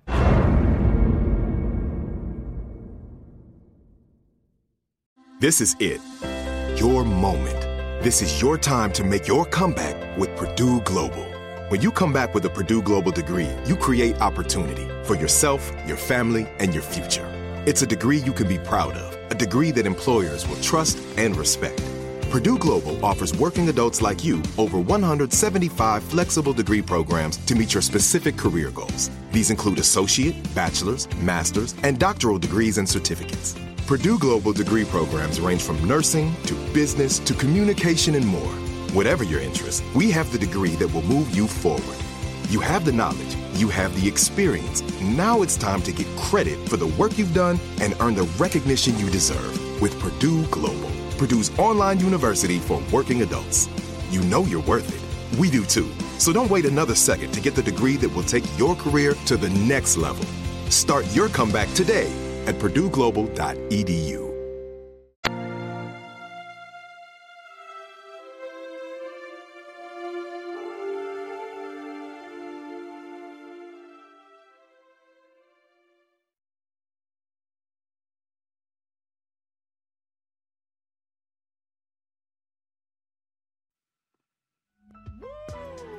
impacted by the culture, whether we know it or not. From politics to music and entertainment, it's a huge part of our lives, and we're going to talk about it every day right here on The Culture with me, Faraji Muhammad, only on the Black Star Network.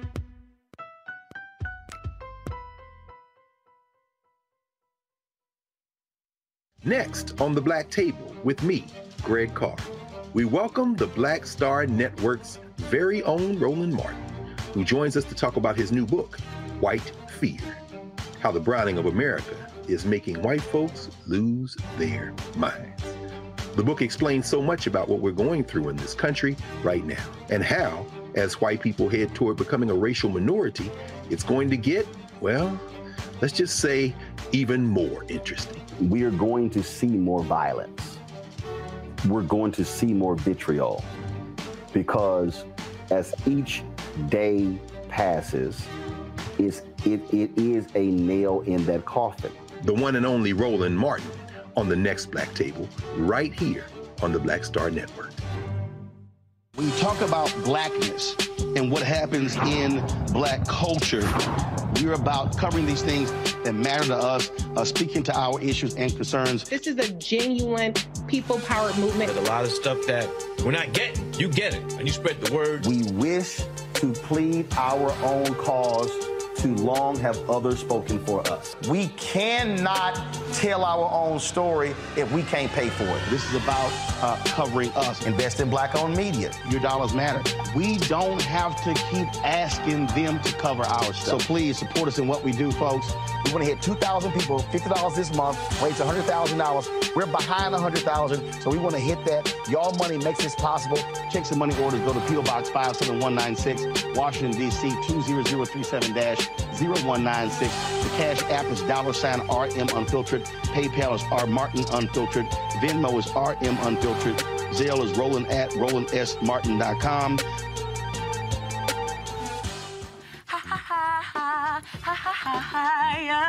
Hey, I'm Antonique Smith. What up, Lana Well, and you are watching Roland Martin Unfiltered.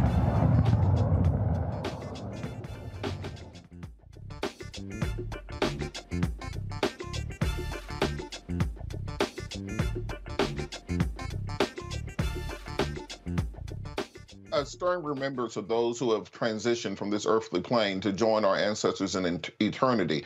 I wanted to go back to our panel uh, to ask you who do you think was the most significant passing of this year? Uh, a year where so many uh, of our heroes and legends have gone on to eternity. Uh, for me, I think that something that has not been uh, looked at enough is the number of young rappers and entertainers who died in 2022. It seems like we cannot go a week without a prominent young rapper, normally under 25, either dying to drug, uh, gun violence, drug addiction, or some other circumstance. And the number of young comedians also who have passed away in 2022 uh, under the age of 30 has been startling. And I think for this generation, uh, they have learned to live with the trauma of the of the people that they love and look up to passing so frequently that it's part of the hardening that we see with this generation, where they simply believe that life's not going to last that long because so many people they look up to uh, expire so early. So I'm going to go to the panel. Uh, Larry, I'm going to start with you. What what death this year do you think uh, struck you the most?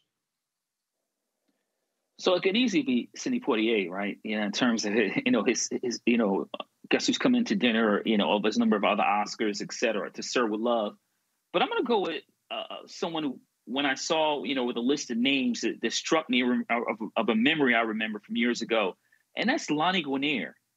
And I remember when she was at the time, I think she was a law professor at Penn. Honestly, I think I was an undergrad, didn't really know who she was and I got invited to some kind of event and she spoke. And I remember being blown away and had having a long term impact on my life. So for me, like I said, I'm, I'm highlighting um, Lani Guinier as a person who, like I said, overall really kind of had an impact on, um, you know, just my life. But like I said, certainly Sidney Poitier in terms of international um, film star, in terms of everything he's done and winning Oscars, and also obviously being a role model for a number of, of Black actors who've gone on to win Oscars and um, his support of other black actors throughout his, his throughout his life. Yeah, absolutely. Kelly, uh, uh, what death this year really struck you and do you think will have the longest lasting impact? Um, hmm. There was a lot of names on that list, um, but I'm going to go personal this time and say the death of my brother. Um, he was 26 years old. His name was Robert Bethea, and he was killed in his home um, in Milwaukee of this year. Um, as far as celebrities go, the one that hit me the most, mainly because it was triggering because of my brother's death, was Takeoffs, because it it, it came out of nowhere. He had a history of doing nothing wrong to anyone, and and yet he was still taken out of this world before the age of thirty. Um, it is heartbreaking to me uh, that so many young black men um, of course black women as well but so many young black men just don't get to see their fullest potential for whatever reason by way of gun violence. And uh, this is not about to be a spiel on black on black violence that's not a thing none of that. But again with the romantic romanticization of guns and the culture of gun violence in this country we have become desensitized to people dying by way of bullet wounds. And it's sad and the pain doesn't necessarily go away. With my brother specifically, I'm the oldest of three. And when people ask about, like, well, how many siblings do you have? I immediately say, through, I have two. But now I'm down to one because someone didn't think my brother's life was worth living in his own home. And there are millions of of anecdotes like that throughout this country and it's got to stop it it's it it changes you in a way that you have no idea how to think how to act how to be anymore like the 24 hours between finding out about my brother's murder and and the day before I'm a completely different person now because of that. I don't recognize myself just 24 hours before I found out that he died. And I can only imagine how many other people are in that predicament just this year, just today because of gun violence. It's it's just got to stop. Absolutely. Of course, our prayers and support are with you. And the anything you need, you you know how to find me. So we, we, of course want to support you in every way possible. And you're completely correct that this is something that touches nearly every black family. If it's not a brother or sister, it's a cousin or uncle. It's not it's not six degrees separation from gun violence in our communities. It's one or two degrees at most. Uh, Matt, I want to turn to you. What what do you think will, was the most striking passing of this year for you? Uh, honestly, I think it was Bill Russell, um, considering just all his contributions to our people, to sports, to he was just a titan of a man. Um, but kind of personally, as it relates to the uh, the celebrities in particular, the one that I did not remember until I saw his name and face come across is Bernard Wright. And I remember distinctly finding his music when I was an undergrad at Howard. I'm a musician and I was in a band, and a guy I played with uh, was wearing a Bernard Wright shirt. So I learned more about Bernard Wright. And, you know, I think about people like him because he was such an amazing keyboard player and he played with so many people, Tom Browne, his own projects. Um, he just, you know, is a, a, another example of somebody who enriches our lives in ways we don't even necessarily uh, realize until we, we look at them in, in retrospect. So I just really was uh, struck by his passing because I've been such a fan of his music uh, and his keyboard technique and ability for so long.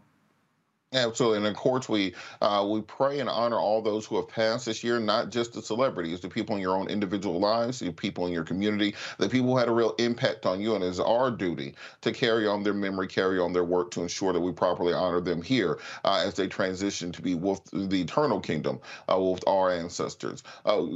Changing course. Of course, we're talking about what happened in 2022, but we also have to talk about what happened, what is going to happen in 2023. Earlier, we had a discussion about Ketanji Brown Jackson and the impact of her confirmation to the Supreme Court. Uh, but there are many upcoming cases uh, that we have to look at when it comes to the future of the court.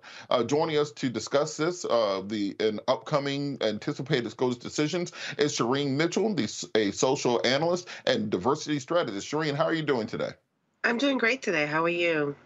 I, I am outstanding. Uh, could you talk a little bit about some of the cases that we need to be looking out for? And from the Supreme Court, of course, Title 42 is going to be coming for oral arguments in February. Um, the affirmative action cases are going to be decided coming up. What are some of the things that court watchers really need to be looking at?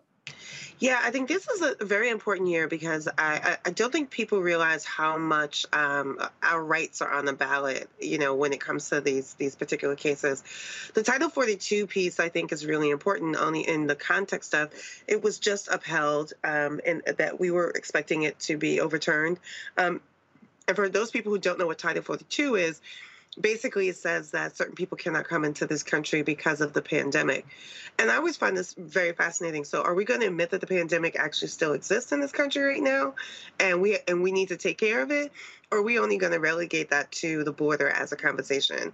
And Title 42 is very complicated because a lot of the pushback is coming from Texas, you know, from the border but ultimately the the way that this is being used it was a um, it was a case uh, that was used during uh, the Trump administration uh, to minimize how many people can come through. And I just find that case which is going to happen in February going to be a very telling case about which version of this country that we believe we live in. Because if we're still going to say that immigrants are the only ones that bring you know you know, diseases or problems in this country, then we're also making a, a very, very distinct statement. Um, and right now, people are still dying from some of the worst uh, respiratory diseases that we have seen in quite some time in this country. And and kind of piggybacking on that point, uh, the uh, you have the dissent opinion uh, that was joined between Neil Gorsuch and Ketanji Brown Jackson, and they talked a lot about th- this not being within the powers of the Supreme Court. That the Supreme Court is not supposed to make uh, immigration policy, and effectively what they're doing is overstepping the president, overstepping Congress, overstepping the regulatory agency, overstepping international law when it comes to uh, claiming asylum in this country, and really legislating from the bench. What are the Yes. long term ramifications of having a conservative activist court of this nature?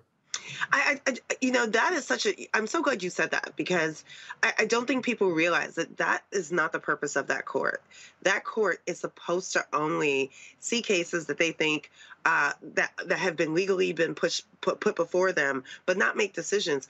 And the fact that it was stopped in the first place by by SCOTUS, that is a, a huge tell that our systems are either breaking down or completely changing in the way that we are not um, accepting because the president making the decision and then SCOTUS saying, okay, we're, we're going to stop that decision is fascinating in, in two ways. When it was made um, uh, during the Trump administration, that didn't happen. They didn't stop it. But now that the Biden administration is trying to do that, well, I think the courts are now telling us that they are a biased political court.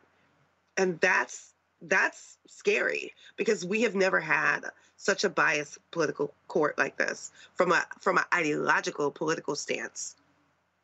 At least they used to lie to us. Like they at least used to take the time. They may have came to the same decision. They at least take the time to you know make it sound like they were basing it on something. Now it's just turned into uh, I don't know. Y'all figure it out. Now you can't do it. Uh, I wanted to move on to the Biden student loan cancellation that's going to be before the Supreme Court uh, because I don't know if this one's going to make it uh, because given the composition of the court and it's very tenuous the grounds on which President Biden based his student loan cancellation. It was very arbitrary. The nu- numbers that he picked, was kind of pick the number out of the hat. Uh, Ten thousand for some people, twenty thousand for other people. Uh, do you think that the student loan cancellation will actually survive the Supreme Court? This one's actually very tricky because um, I don't think people realize that the, the the student debt that he's trying to forgive is is from the Department of Education, and that those loans are drastically different than other loans. And the reason why this case is is fascinating, and again, another one that's going to happen in February, is because the people from Texas, again, the other, the state that brings these cases, um, is that one of the one of the um, plaintiffs is basically saying, I have a corporate loan. And since I have a corporate loan, I am not going to be eligible for this. So, what they're trying to say is that these are discriminatory practices. Again, very fascinating when those discriminatory practices are being used in the court and when they're being justified versus not, right? But this is about the Department of Education, which, by the way, Biden has a say over. I mean, that's the federal government. And so the the other uh, plaintiff basically someone who didn't get a Pell Grant. So now we're actually going into class uh, discrimination or divisions. So I think this case is going to be very interesting in terms of what people should be looking looking at because we also have to remember public education, um, and that included public colleges and community colleges, was once free until segregation. when people, you know, there were people who were getting that for free, and segregation happened, and they decided that Black people shouldn't get it. Um, and then also based on a, class perspective, people who didn't have the funds to go to a private university and spend, you know, their family had the wherewithal to spend, you know, so much money on their education, and those people are also complaining. But there is a fundamental misunderstanding. This is about public education. And if we can't have that distinct conversation, then I think we're going to have a little bit of a problem when this does actually move forward in February. Because um, I think the way that court has already said that they're kind of leaning basically says that they're they're making statements about um, now class and and privilege in context of this particular case.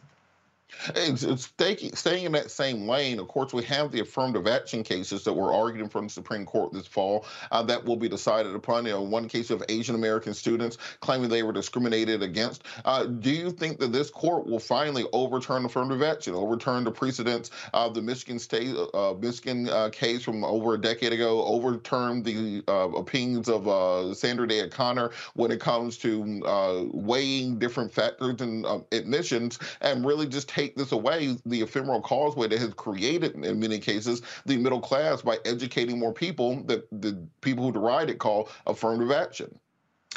Yeah, you know, this is this is sort of rolling back rights, right? Because again, what I said earlier, that's why I said what I said. There were people who didn't get the right to go to college. We didn't get the the public uh, community aspect of it. So this is a case against a private institution, and um, UNC is not one, but the, the Harvard one is the one.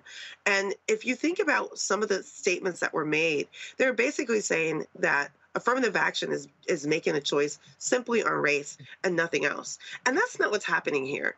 What what people are not understanding about this debate is that race is just one of many factors that, that schools are picking um, to, to, to have a diverse uh, um, system of, of students who are getting educated, educated and opportunities for them whether they're wealthy or not I always find it uh, fascinating with the Harvard con- conversation is that legacy um, students are not being challenged.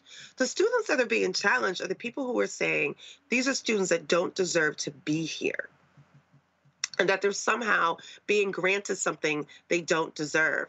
And it is causing a clash between Asian Americans and African Americans, as well as a clash about this conversation about what is actual racism.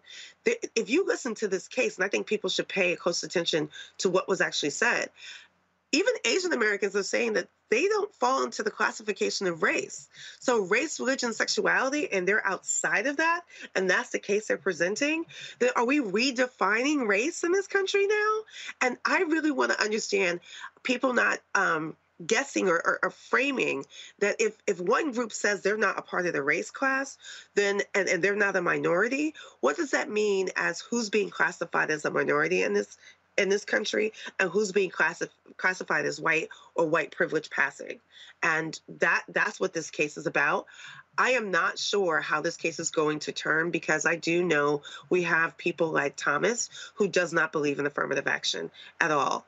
Um, but we also have people like jackson who, who's who's very adamant that race is not the definitive factor here and we should have a broader conversation Absolutely. I want to bring the panel in on this discussion. Uh, uh, Matt, I'm going to go to you first. Uh, what do you think is going to be the uh, big case that the Supreme, Supreme Court decides in 2023? Um, for me, I think that they've been chip, chip, chipping away at voting rights for the last decade or so, uh, and chip, chip, chipping away at the Civil Rights Act of 1964 for the last couple of decades. I think they might go for the full enchilada and just reform the Interstate Commerce Clause and take away the ability for the federal government to uh, infringe upon individual actions. What do you think will be the big thing they decide? You know, I think you kind of spoke to it. I think they're going to empower states even more to make uh, decisions and to try to take away some of the federal power. I'm not sure exactly what the big decision will be. I just frankly don't know. But I do think that Ms. Mitchell uh, was brilliant in her analysis insofar as it's our rights on the table. And I think everything is under attack. I think the Dobbs decision from this last term is a precursor to what we're going to see. And I think there are going to be other things on the chopping block. And I think it's really going to require us as Americans to have an existential conversation as to what we're going to allow. Look, every time I come on the show, I tell people that they work for us. We don't work for them. So it's absurd that we have nine people who are acting as gatekeepers. You can tell I argue for a living, right? Acting as gatekeepers in Washington, D.C., telling me that I can no longer be an American fully in the ways I've been able to my 36 years on this planet. It's absurd. And I don't really know how you stop it because people are buying the rhetoric, and that rhetoric is so politicized. And I think Ms. Mitchell, again, was spot on with that. You know, we've been lying to ourselves for all these years about the Supreme Court being apolitical. They are super political, and they're showing us that. And I think anyone who cares about their rights and cares about the Constitution and cares about true freedom as an American should be concerned about what they're going to do in this term because they're continuing to gut the freedoms that we have. So I'm not sure exactly what that answer is, but I'm suspecting it's going to be everything. And I think they're coming at our necks with everything they have on every question that comes before them. Uh, Kelly, what do you think this term of the court might mean for women's rights? We've already seen them roll back Dobbs. Uh, they could come for contraceptive net, contraceptives nets. They could come for equal pay. Uh, what do you think the, uh, is going to be the outcome of this term for women? It's going to suck no matter what the uh, uh, votes are going to come down to just because of how the court is split at the moment. But to your point, when you were talking about what the next big case is going to be, I keep you know, having nightmares about uh, Justice Thomas's uh, concurrence, I believe it was, when he was saying about basically the other cases uh, that uh, he would like to see uh, challenged in the court regarding contraception, regarding gay marriage, regarding um, uh, it was like everything except loving because that would actually affect his personal marriage. Um, all of it is is at stake at this point and that is what i'm most concerned about it's not just women although i am a woman i am gravely concerned um, a, a lot of this has to do with every aspect of who I am as a person. Um, I keep going back to, I don't think it's coming up in the Supreme Court per se, but with this affirmative action case, I really do feel like, uh, as the previous panelists talked about, we're going to have a question of what exactly is race in this country? What is black? What is white? And that kind of came up a little bit last month in Louisiana regarding voting rights and who would be considered a black person, right? So with the affirmative action case, even though it's not necessarily pertaining to voting rights, some of that language might be pulled and talked about in other cases pertaining to voting rights, pertaining to uh, race and the like. So I'm worried about it all. Absolutely. Uh, Larry, we're running tight. Really quick, what should people look out for from the Supreme Court in this next term?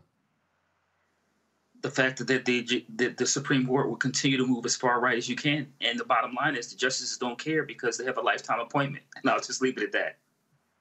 You're right about that. Thank you so much, Ms. Mitchell, for joining us. We're going to take a quick break here on Roland Martin Unfiltered, streaming live on the Black Star Network. We'll be right back.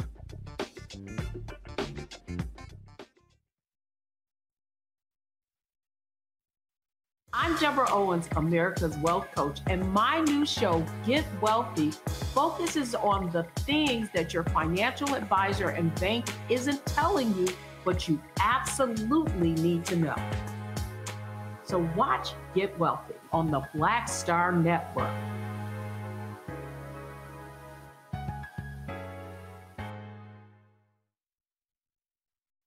I love Enjoy all your favorite sports like never before at BetMGM. Signing up and playing is so easy. Simply sign up using code Buckeye and receive up to $1,500 back in bonus bets if you don't win your first bet. When you register with BetMGM, you can get instant access to a variety of parlay selection features, live betting options, and the best daily promotions in the business. And with BetMGM at your fingertips, every play and every game matter more than ever. Place your moneyline, prop, and parlay bets with the king of sportsbooks today. Sign up using code Buckeye and receive up to $1,500 back in bonus bets if you don't win your first bet. That's right, up to $1,500. Again, sign up using code Buckeye and receive up to $1,500 back in bonus bets if you don't win your first bet. BetMGM and GameSense remind you to play responsibly. 21 plus and present in Ohio. Subject to eligibility requirements. Rewards are non-withdrawable bonus bets that expire in seven days. Gambling problem? Call 1-800-GAMBLER in partnership with MGM Northfield Park. That's 1-800-GAMBLER.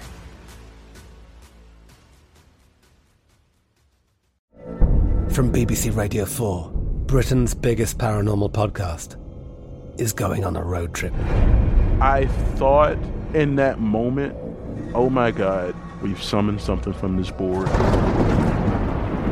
This is Uncanny USA. He says, Somebody's in the house, and I screamed. Listen to Uncanny USA wherever you get your BBC podcasts, if you dare.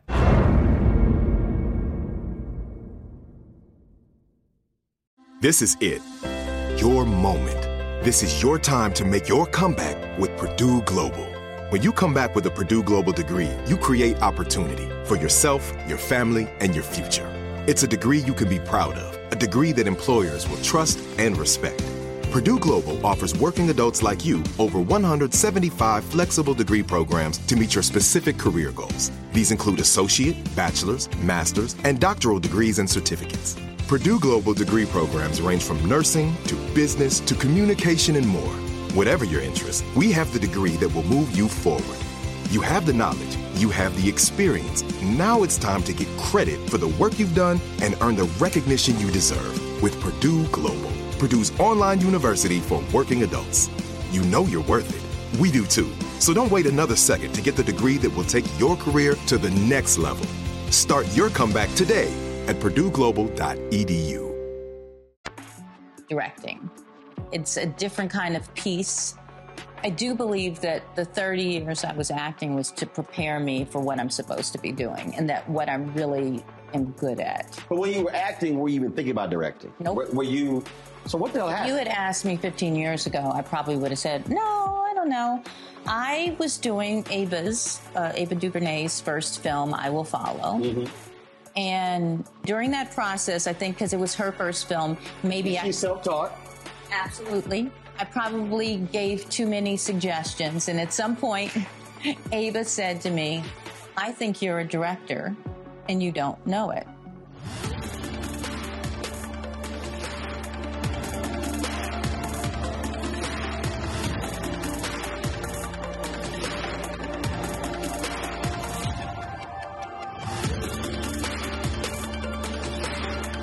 Hatred on the streets, a horrific scene, a white nationalist rally that descended into deadly violence. White people are losing their damn minds. As an angry pro-Trump mob storms the U.S. Capitol, we've seen shooting. We're about to see the rise of what I call white minority resistance.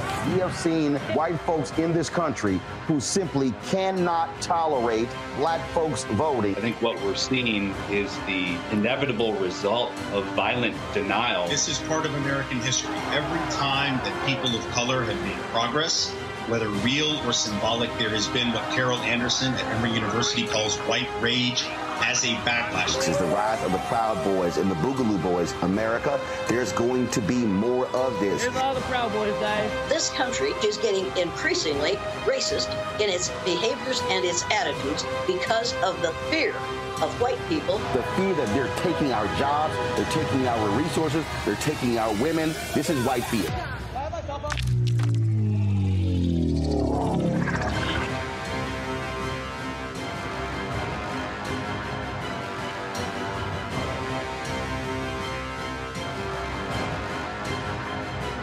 Talk about blackness and what happens in black culture, we're about covering these things that matter to us, uh, speaking to our issues and concerns. This is a genuine people powered movement. There's a lot of stuff that we're not getting. You get it, and you spread the word. We wish to plead our own cause.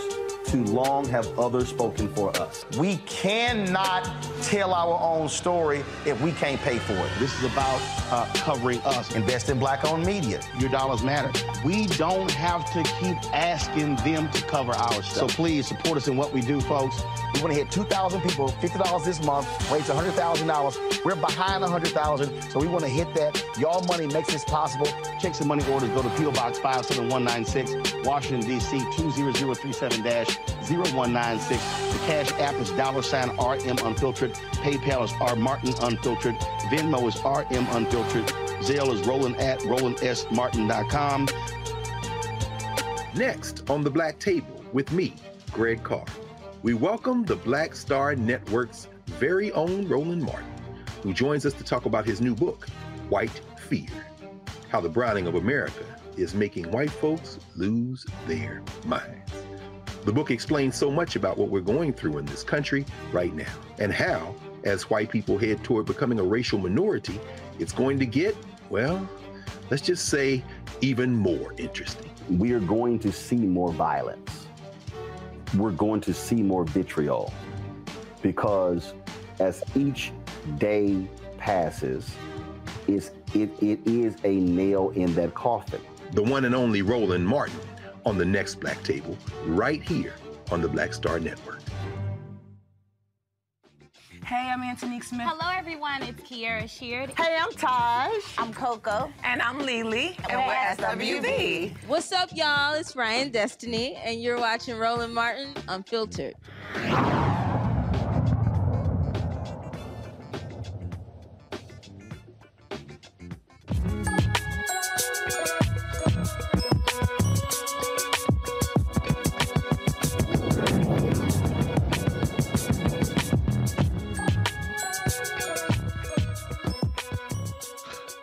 Education Matters, only about 3% of engineers nationally are African American. Uh, my, as you all know, I'm an alumni of Clark Atlanta University, and the Atlanta University Con- uh, Center Consortium is working to change this. They have received a $1.5 million investment from the A. James and Alice B. Clark Foundation in order to help support minority engineers. Here to talk about this are Dr. Said Sewell, AUCC Director of Office of Academic Research and Student Success, and Dr. Jonathan Gaines, the AUCC Assistant Director of Engineering, Education, and Innovation. Uh, gentlemen, thank you so much for joining us uh, to talk about this uh, this outstanding news. Uh, Dr. Sewell, can you talk a little bit about this grant pro of this grant that's been received and how it will be used to increase the number of African American engineers? Well, let me just say thank you for allowing us to come and talk about the work we've been doing. As you know, for the last 54 years, the Atlanta University Center Consortium and the the um, the dual degree engineering program, which was is the first of its kind in the nation, has been helping to increase the number of African American males, African American females in the field of engineering. 54 years ago, there were roughly uh, 500 African American engineers in the nation. Today, today, there are roughly 85,000. And though that sounds very impressive, uh, that is less than 3% of the total population of engineers. And so we are committed to helping to increase the number. So since we started this work 54 years ago through the AUC Dual Degree Engineering Program, we have produced over 4,000 students who are now engineers, one of which is Dr. Jonathan Gaines, who you will meet shortly, who is joining us. But the Institute for Dual Degree uh, Engineering Advancement was uh, conceived to help other uh, other private liberal institutions to um, think about building out a dual degree engineering program using the best practices of the AUC. And so uh, we're so excited that the Clark Foundation has invested in uh, this program, this institute, to help us to build out this program.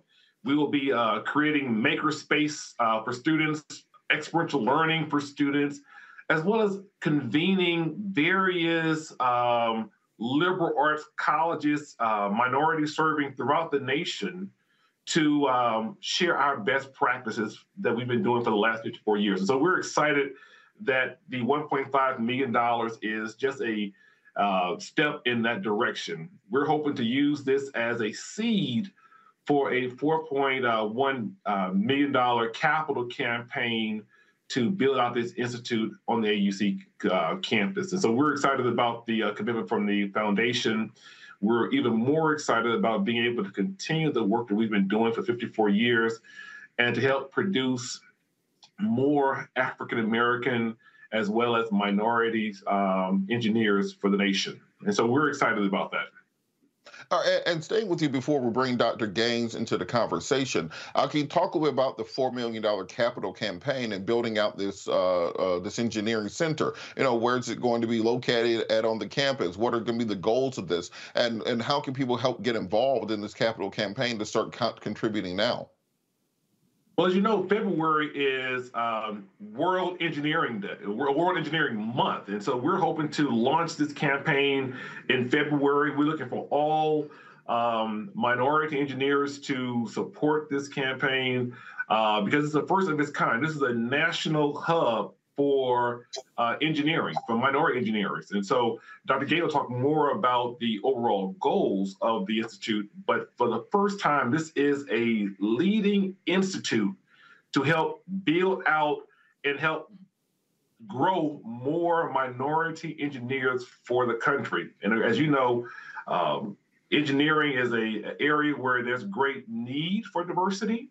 However, unfortunately, it has not seen the diversity as it should over the last plus years. And so we're excited about being able to help advance that for our country and uh, the field of engineering. All right, and Dr. James, Gaines, it's a great place to bring you in. Uh, uh I, was just going to say, Dr. Gaines, is a great place to bring you in. I want you to talk a little bit about what the goals and ideas behind the Institute will be. Absolutely. So, Institute for Dual Degree Engineering Advancement, or IDEA, it really has four outcomes. The outcomes are increased innovation for our students, increased diversity and understanding engineering identity, how that plays a role in really kind of helping our students understand the value of their diversity to the field of engineering. The third outcome is increased engagement. And so being able to really uh, involve our students and increase their opportunities on campus. And then the last one is increased achievement for our students. And so the um, four outcomes really are a uh, way for us to increase the engagement um, in advanced dual degree engineering uh, broadly on a national scale. So we're going to really research these outcomes, be able to really um, bring about you know, solid um, and advancement for our students. And so this is a labor of love for me because, as Dr. Sewell mentioned, I'm a product of the program, and so it really came came back to make a difference, really impact the students um, really to help them uh, realize their dreams and, and realize what their goals are for the field of engineering. Absolutely. And kind of selfishly, is there any way we can have a Steagles built inside of the Institute? No, we haven't had that on campus in a while now.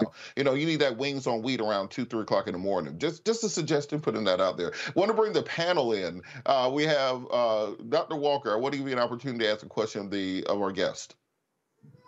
Yeah, congratulations. I know this is a critically important issue. You mentioned the three percent, and I had I guess two questions. The first question is, in terms of getting this money and what you're, you're as you build it out, build out, what percentages or numbers have you in terms of what you said we were looking to increase by as relates to Black or minoritized students? That's the first question. And the second question is, you know, some of the institutions we talk about here, More Morehouse, Spelman, you know, in terms of the overall cost into members of the Black community if they don't, you know, if they don't have, if they got a lot of financial aid, may be difficult. What is your, what do you, what do you, when you come to talk to students, recruiting students about the three plus two program, what are you saying about how we can help you out with cost and, you know, make sure you don't have a number, uh, too much debt? So those are my two questions. Well, let me just jump in there first with the, the second question uh, first. As you know, the dual degree is a three plus two program. Students will go to the um, one of the three AUC schools, be it Clark Atlanta University, Morehouse College, or Spelman College for three years, then transfer to one of the nine partnering schools, be it Georgia Tech, which is our signature uh, campus, or the University of Michigan, or uh, A&T, uh, North Carolina A&T, or, or, or even Auburn University. But more so than that, we support students financially. Many of our students, as you know, these schools are very expensive.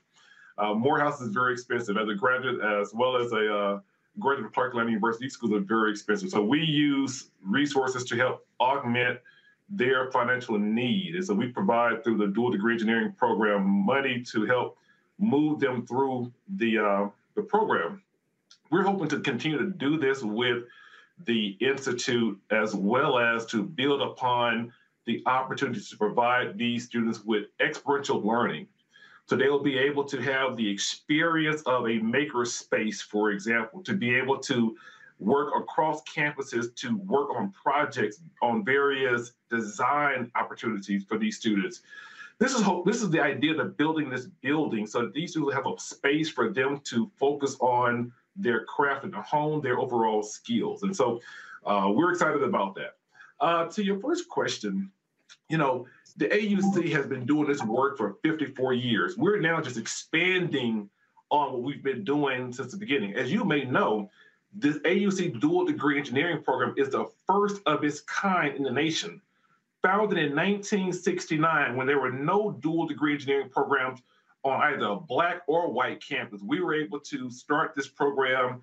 And for the last 50 plus years, we have been helping to produce for the nation African American engineers. And so, as you see, Dr. Gaines is just one, but we have some stellar alums, one of which is Ted Colbert, who is the CEO of, or was, is the president of Boeing uh, Defense. And so he's just one of our many alums that are doing extremely well we're hoping to build upon that type of legacy and to produce even more through the Institute. Absolutely. Attorney Manning, did you have a question? First, congratulations to y'all um, on not only the continuation of the program, but the influx of money. And what I was kind of interested in is how, if at all, is the Institute leveraging the national need right now for uh, your infrastructure, right? I mean, obviously we have crumbling bridges and stuff around the country. So presumably we need more civil engineers, mechanical, as we kind of uh, go forward with technology. So how is the institute leveraging that, and are there any plans to work with the government, maybe in a a uh, a formalized capacity to create a pipeline? What are your you know goals in that respect? I think Gabe, there you want to talk about lot that a little bit? Yeah, sure. Um, there are a lot, a lot of opportunities for partnerships. I think one of the strengths of our program is that we have um, all these uh, great engineering partners, and so we have um, ability to send our students to these uh, partner institutions, and they can leverage a lot of resources and really work on really the problems that are we know they're interdisciplinary that that, that are really kind of center of what we need to be working on as society. Um, I also want to touch on the previous uh, question in regard to how are we going to increase the numbers. Um, and I want to mention that, you know, uh, 15 short years ago, our representation numbers were much better. You know, we were at uh, over 5% representation in the um, field of engineering. And so we're really trying to uh, get back to some of the things that really kind of um, we need to, to, to really increase the number of, of Black engineers. Well, I want to And thank you both. point, so- I'll just share with you. Oh, go ahead. Just, just share with you quickly, is that you know we have a very robust engineering internship program in which every student in our program is um, linked to an internship both in either the private industry and or government. And so we're hoping to allow these experiences to help strengthen and augment what they're learning in the classroom. So when they leave the program after three years or after five years with the overall experience, they leave with the experience of understanding what it really means to be an engineer. And so, again, we're excited about this investment through the Clark Foundation. We're looking forward to all the great work that will come out of the Institute. We're happy to have Dr. Gaines to join us as we're helping to build this work. And so we're asking all of our colleagues throughout the nation, alumni, both at our institutions as well as throughout the country, please reach out to us. We'll love to have you to be a part of this great work that we're doing. Well, I want to thank you both so much for all the work that you're doing. It's great to see the uh, University Center progressing. Uh, of course, we had the Data Science Center, which received, I think, a, a grant earlier this year with the work in Talitha, Washington, and all the great things that are happening uh, in that area, the really mecca in the epicenter for Black education in this country as a biased alumni. I would say that right now. Dr. Sewell, Dr. Gaines, thank you so much for joining us. I also want to thank our panel for joining today, Dr. Larry Walker, uh, attorney Matt Manning, also Kelly Bethay, who had to leave us earlier. Thank you guys so much for being with us. Uh, make sure that you like and subscribe and share. We're trying to get 1,000 likes on the video and want to make sure that this thing goes viral so we can show that black folks really do have an appetite for real black news on black media. We're also going to be acknowledging the Bring the Funk fan club, so you'll see that scrolling on your screen. I have to thank Roland Martin for letting me keep his seat warm. Got to thank the control room for holding down to the ones and twos and making sure that all this thing looks, all these things look like they're running smoothly. And I have to thank you, the viewers, for talk uh, for listening to us throughout this week. Without you, I'm just a crazy person talking into a microphone. Follow me on all social media at Robert Patillo. And as I say, it's the end every show. In the words of Gil Scott Heron, no matter the consequences that fears to grip your senses, you've got to hold on to your dreams. Hold on to your dreams, America. Holla!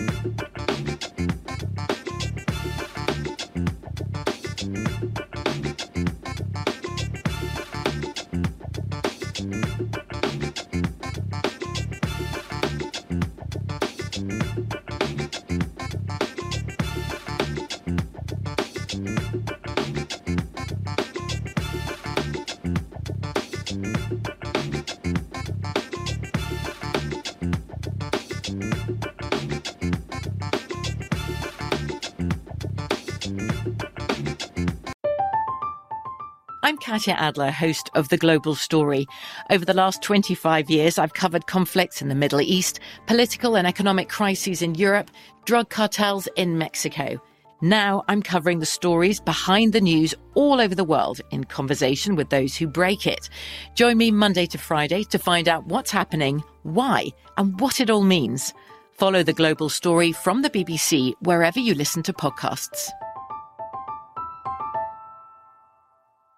Open a limited time 11 month certificate at Kemba Financial Credit Union. At 5.25% APY, it's more than triple the national average, plus, it's a safe and secure way to grow your money. Visit your local branch or kemba.org slash CD for details. Offer expires May 31st, 2024. APY equals annual percentage yield. Restrictions apply. $500 minimum and $250,000 maximum deposit. Advantage status required. Comparison based on bank rate average. Federally insured by NCUA. Lucky Land Casino asking people what's the weirdest place you've gotten lucky? Lucky? In line at the deli, I guess? Aha, in my dentist's office. More than once, actually. Do I have to say? Yes, you do. In the car before my kids' PTA meeting. Really? Yes. Excuse me, what's the weirdest place you've gotten lucky? I never win and tell. Well, there you have it. You can get lucky anywhere playing at LuckyLandSlots.com. Play for free right now. Are you feeling lucky? No purchase necessary. Void where prohibited by law. 18 plus. Terms and conditions apply. See website for details.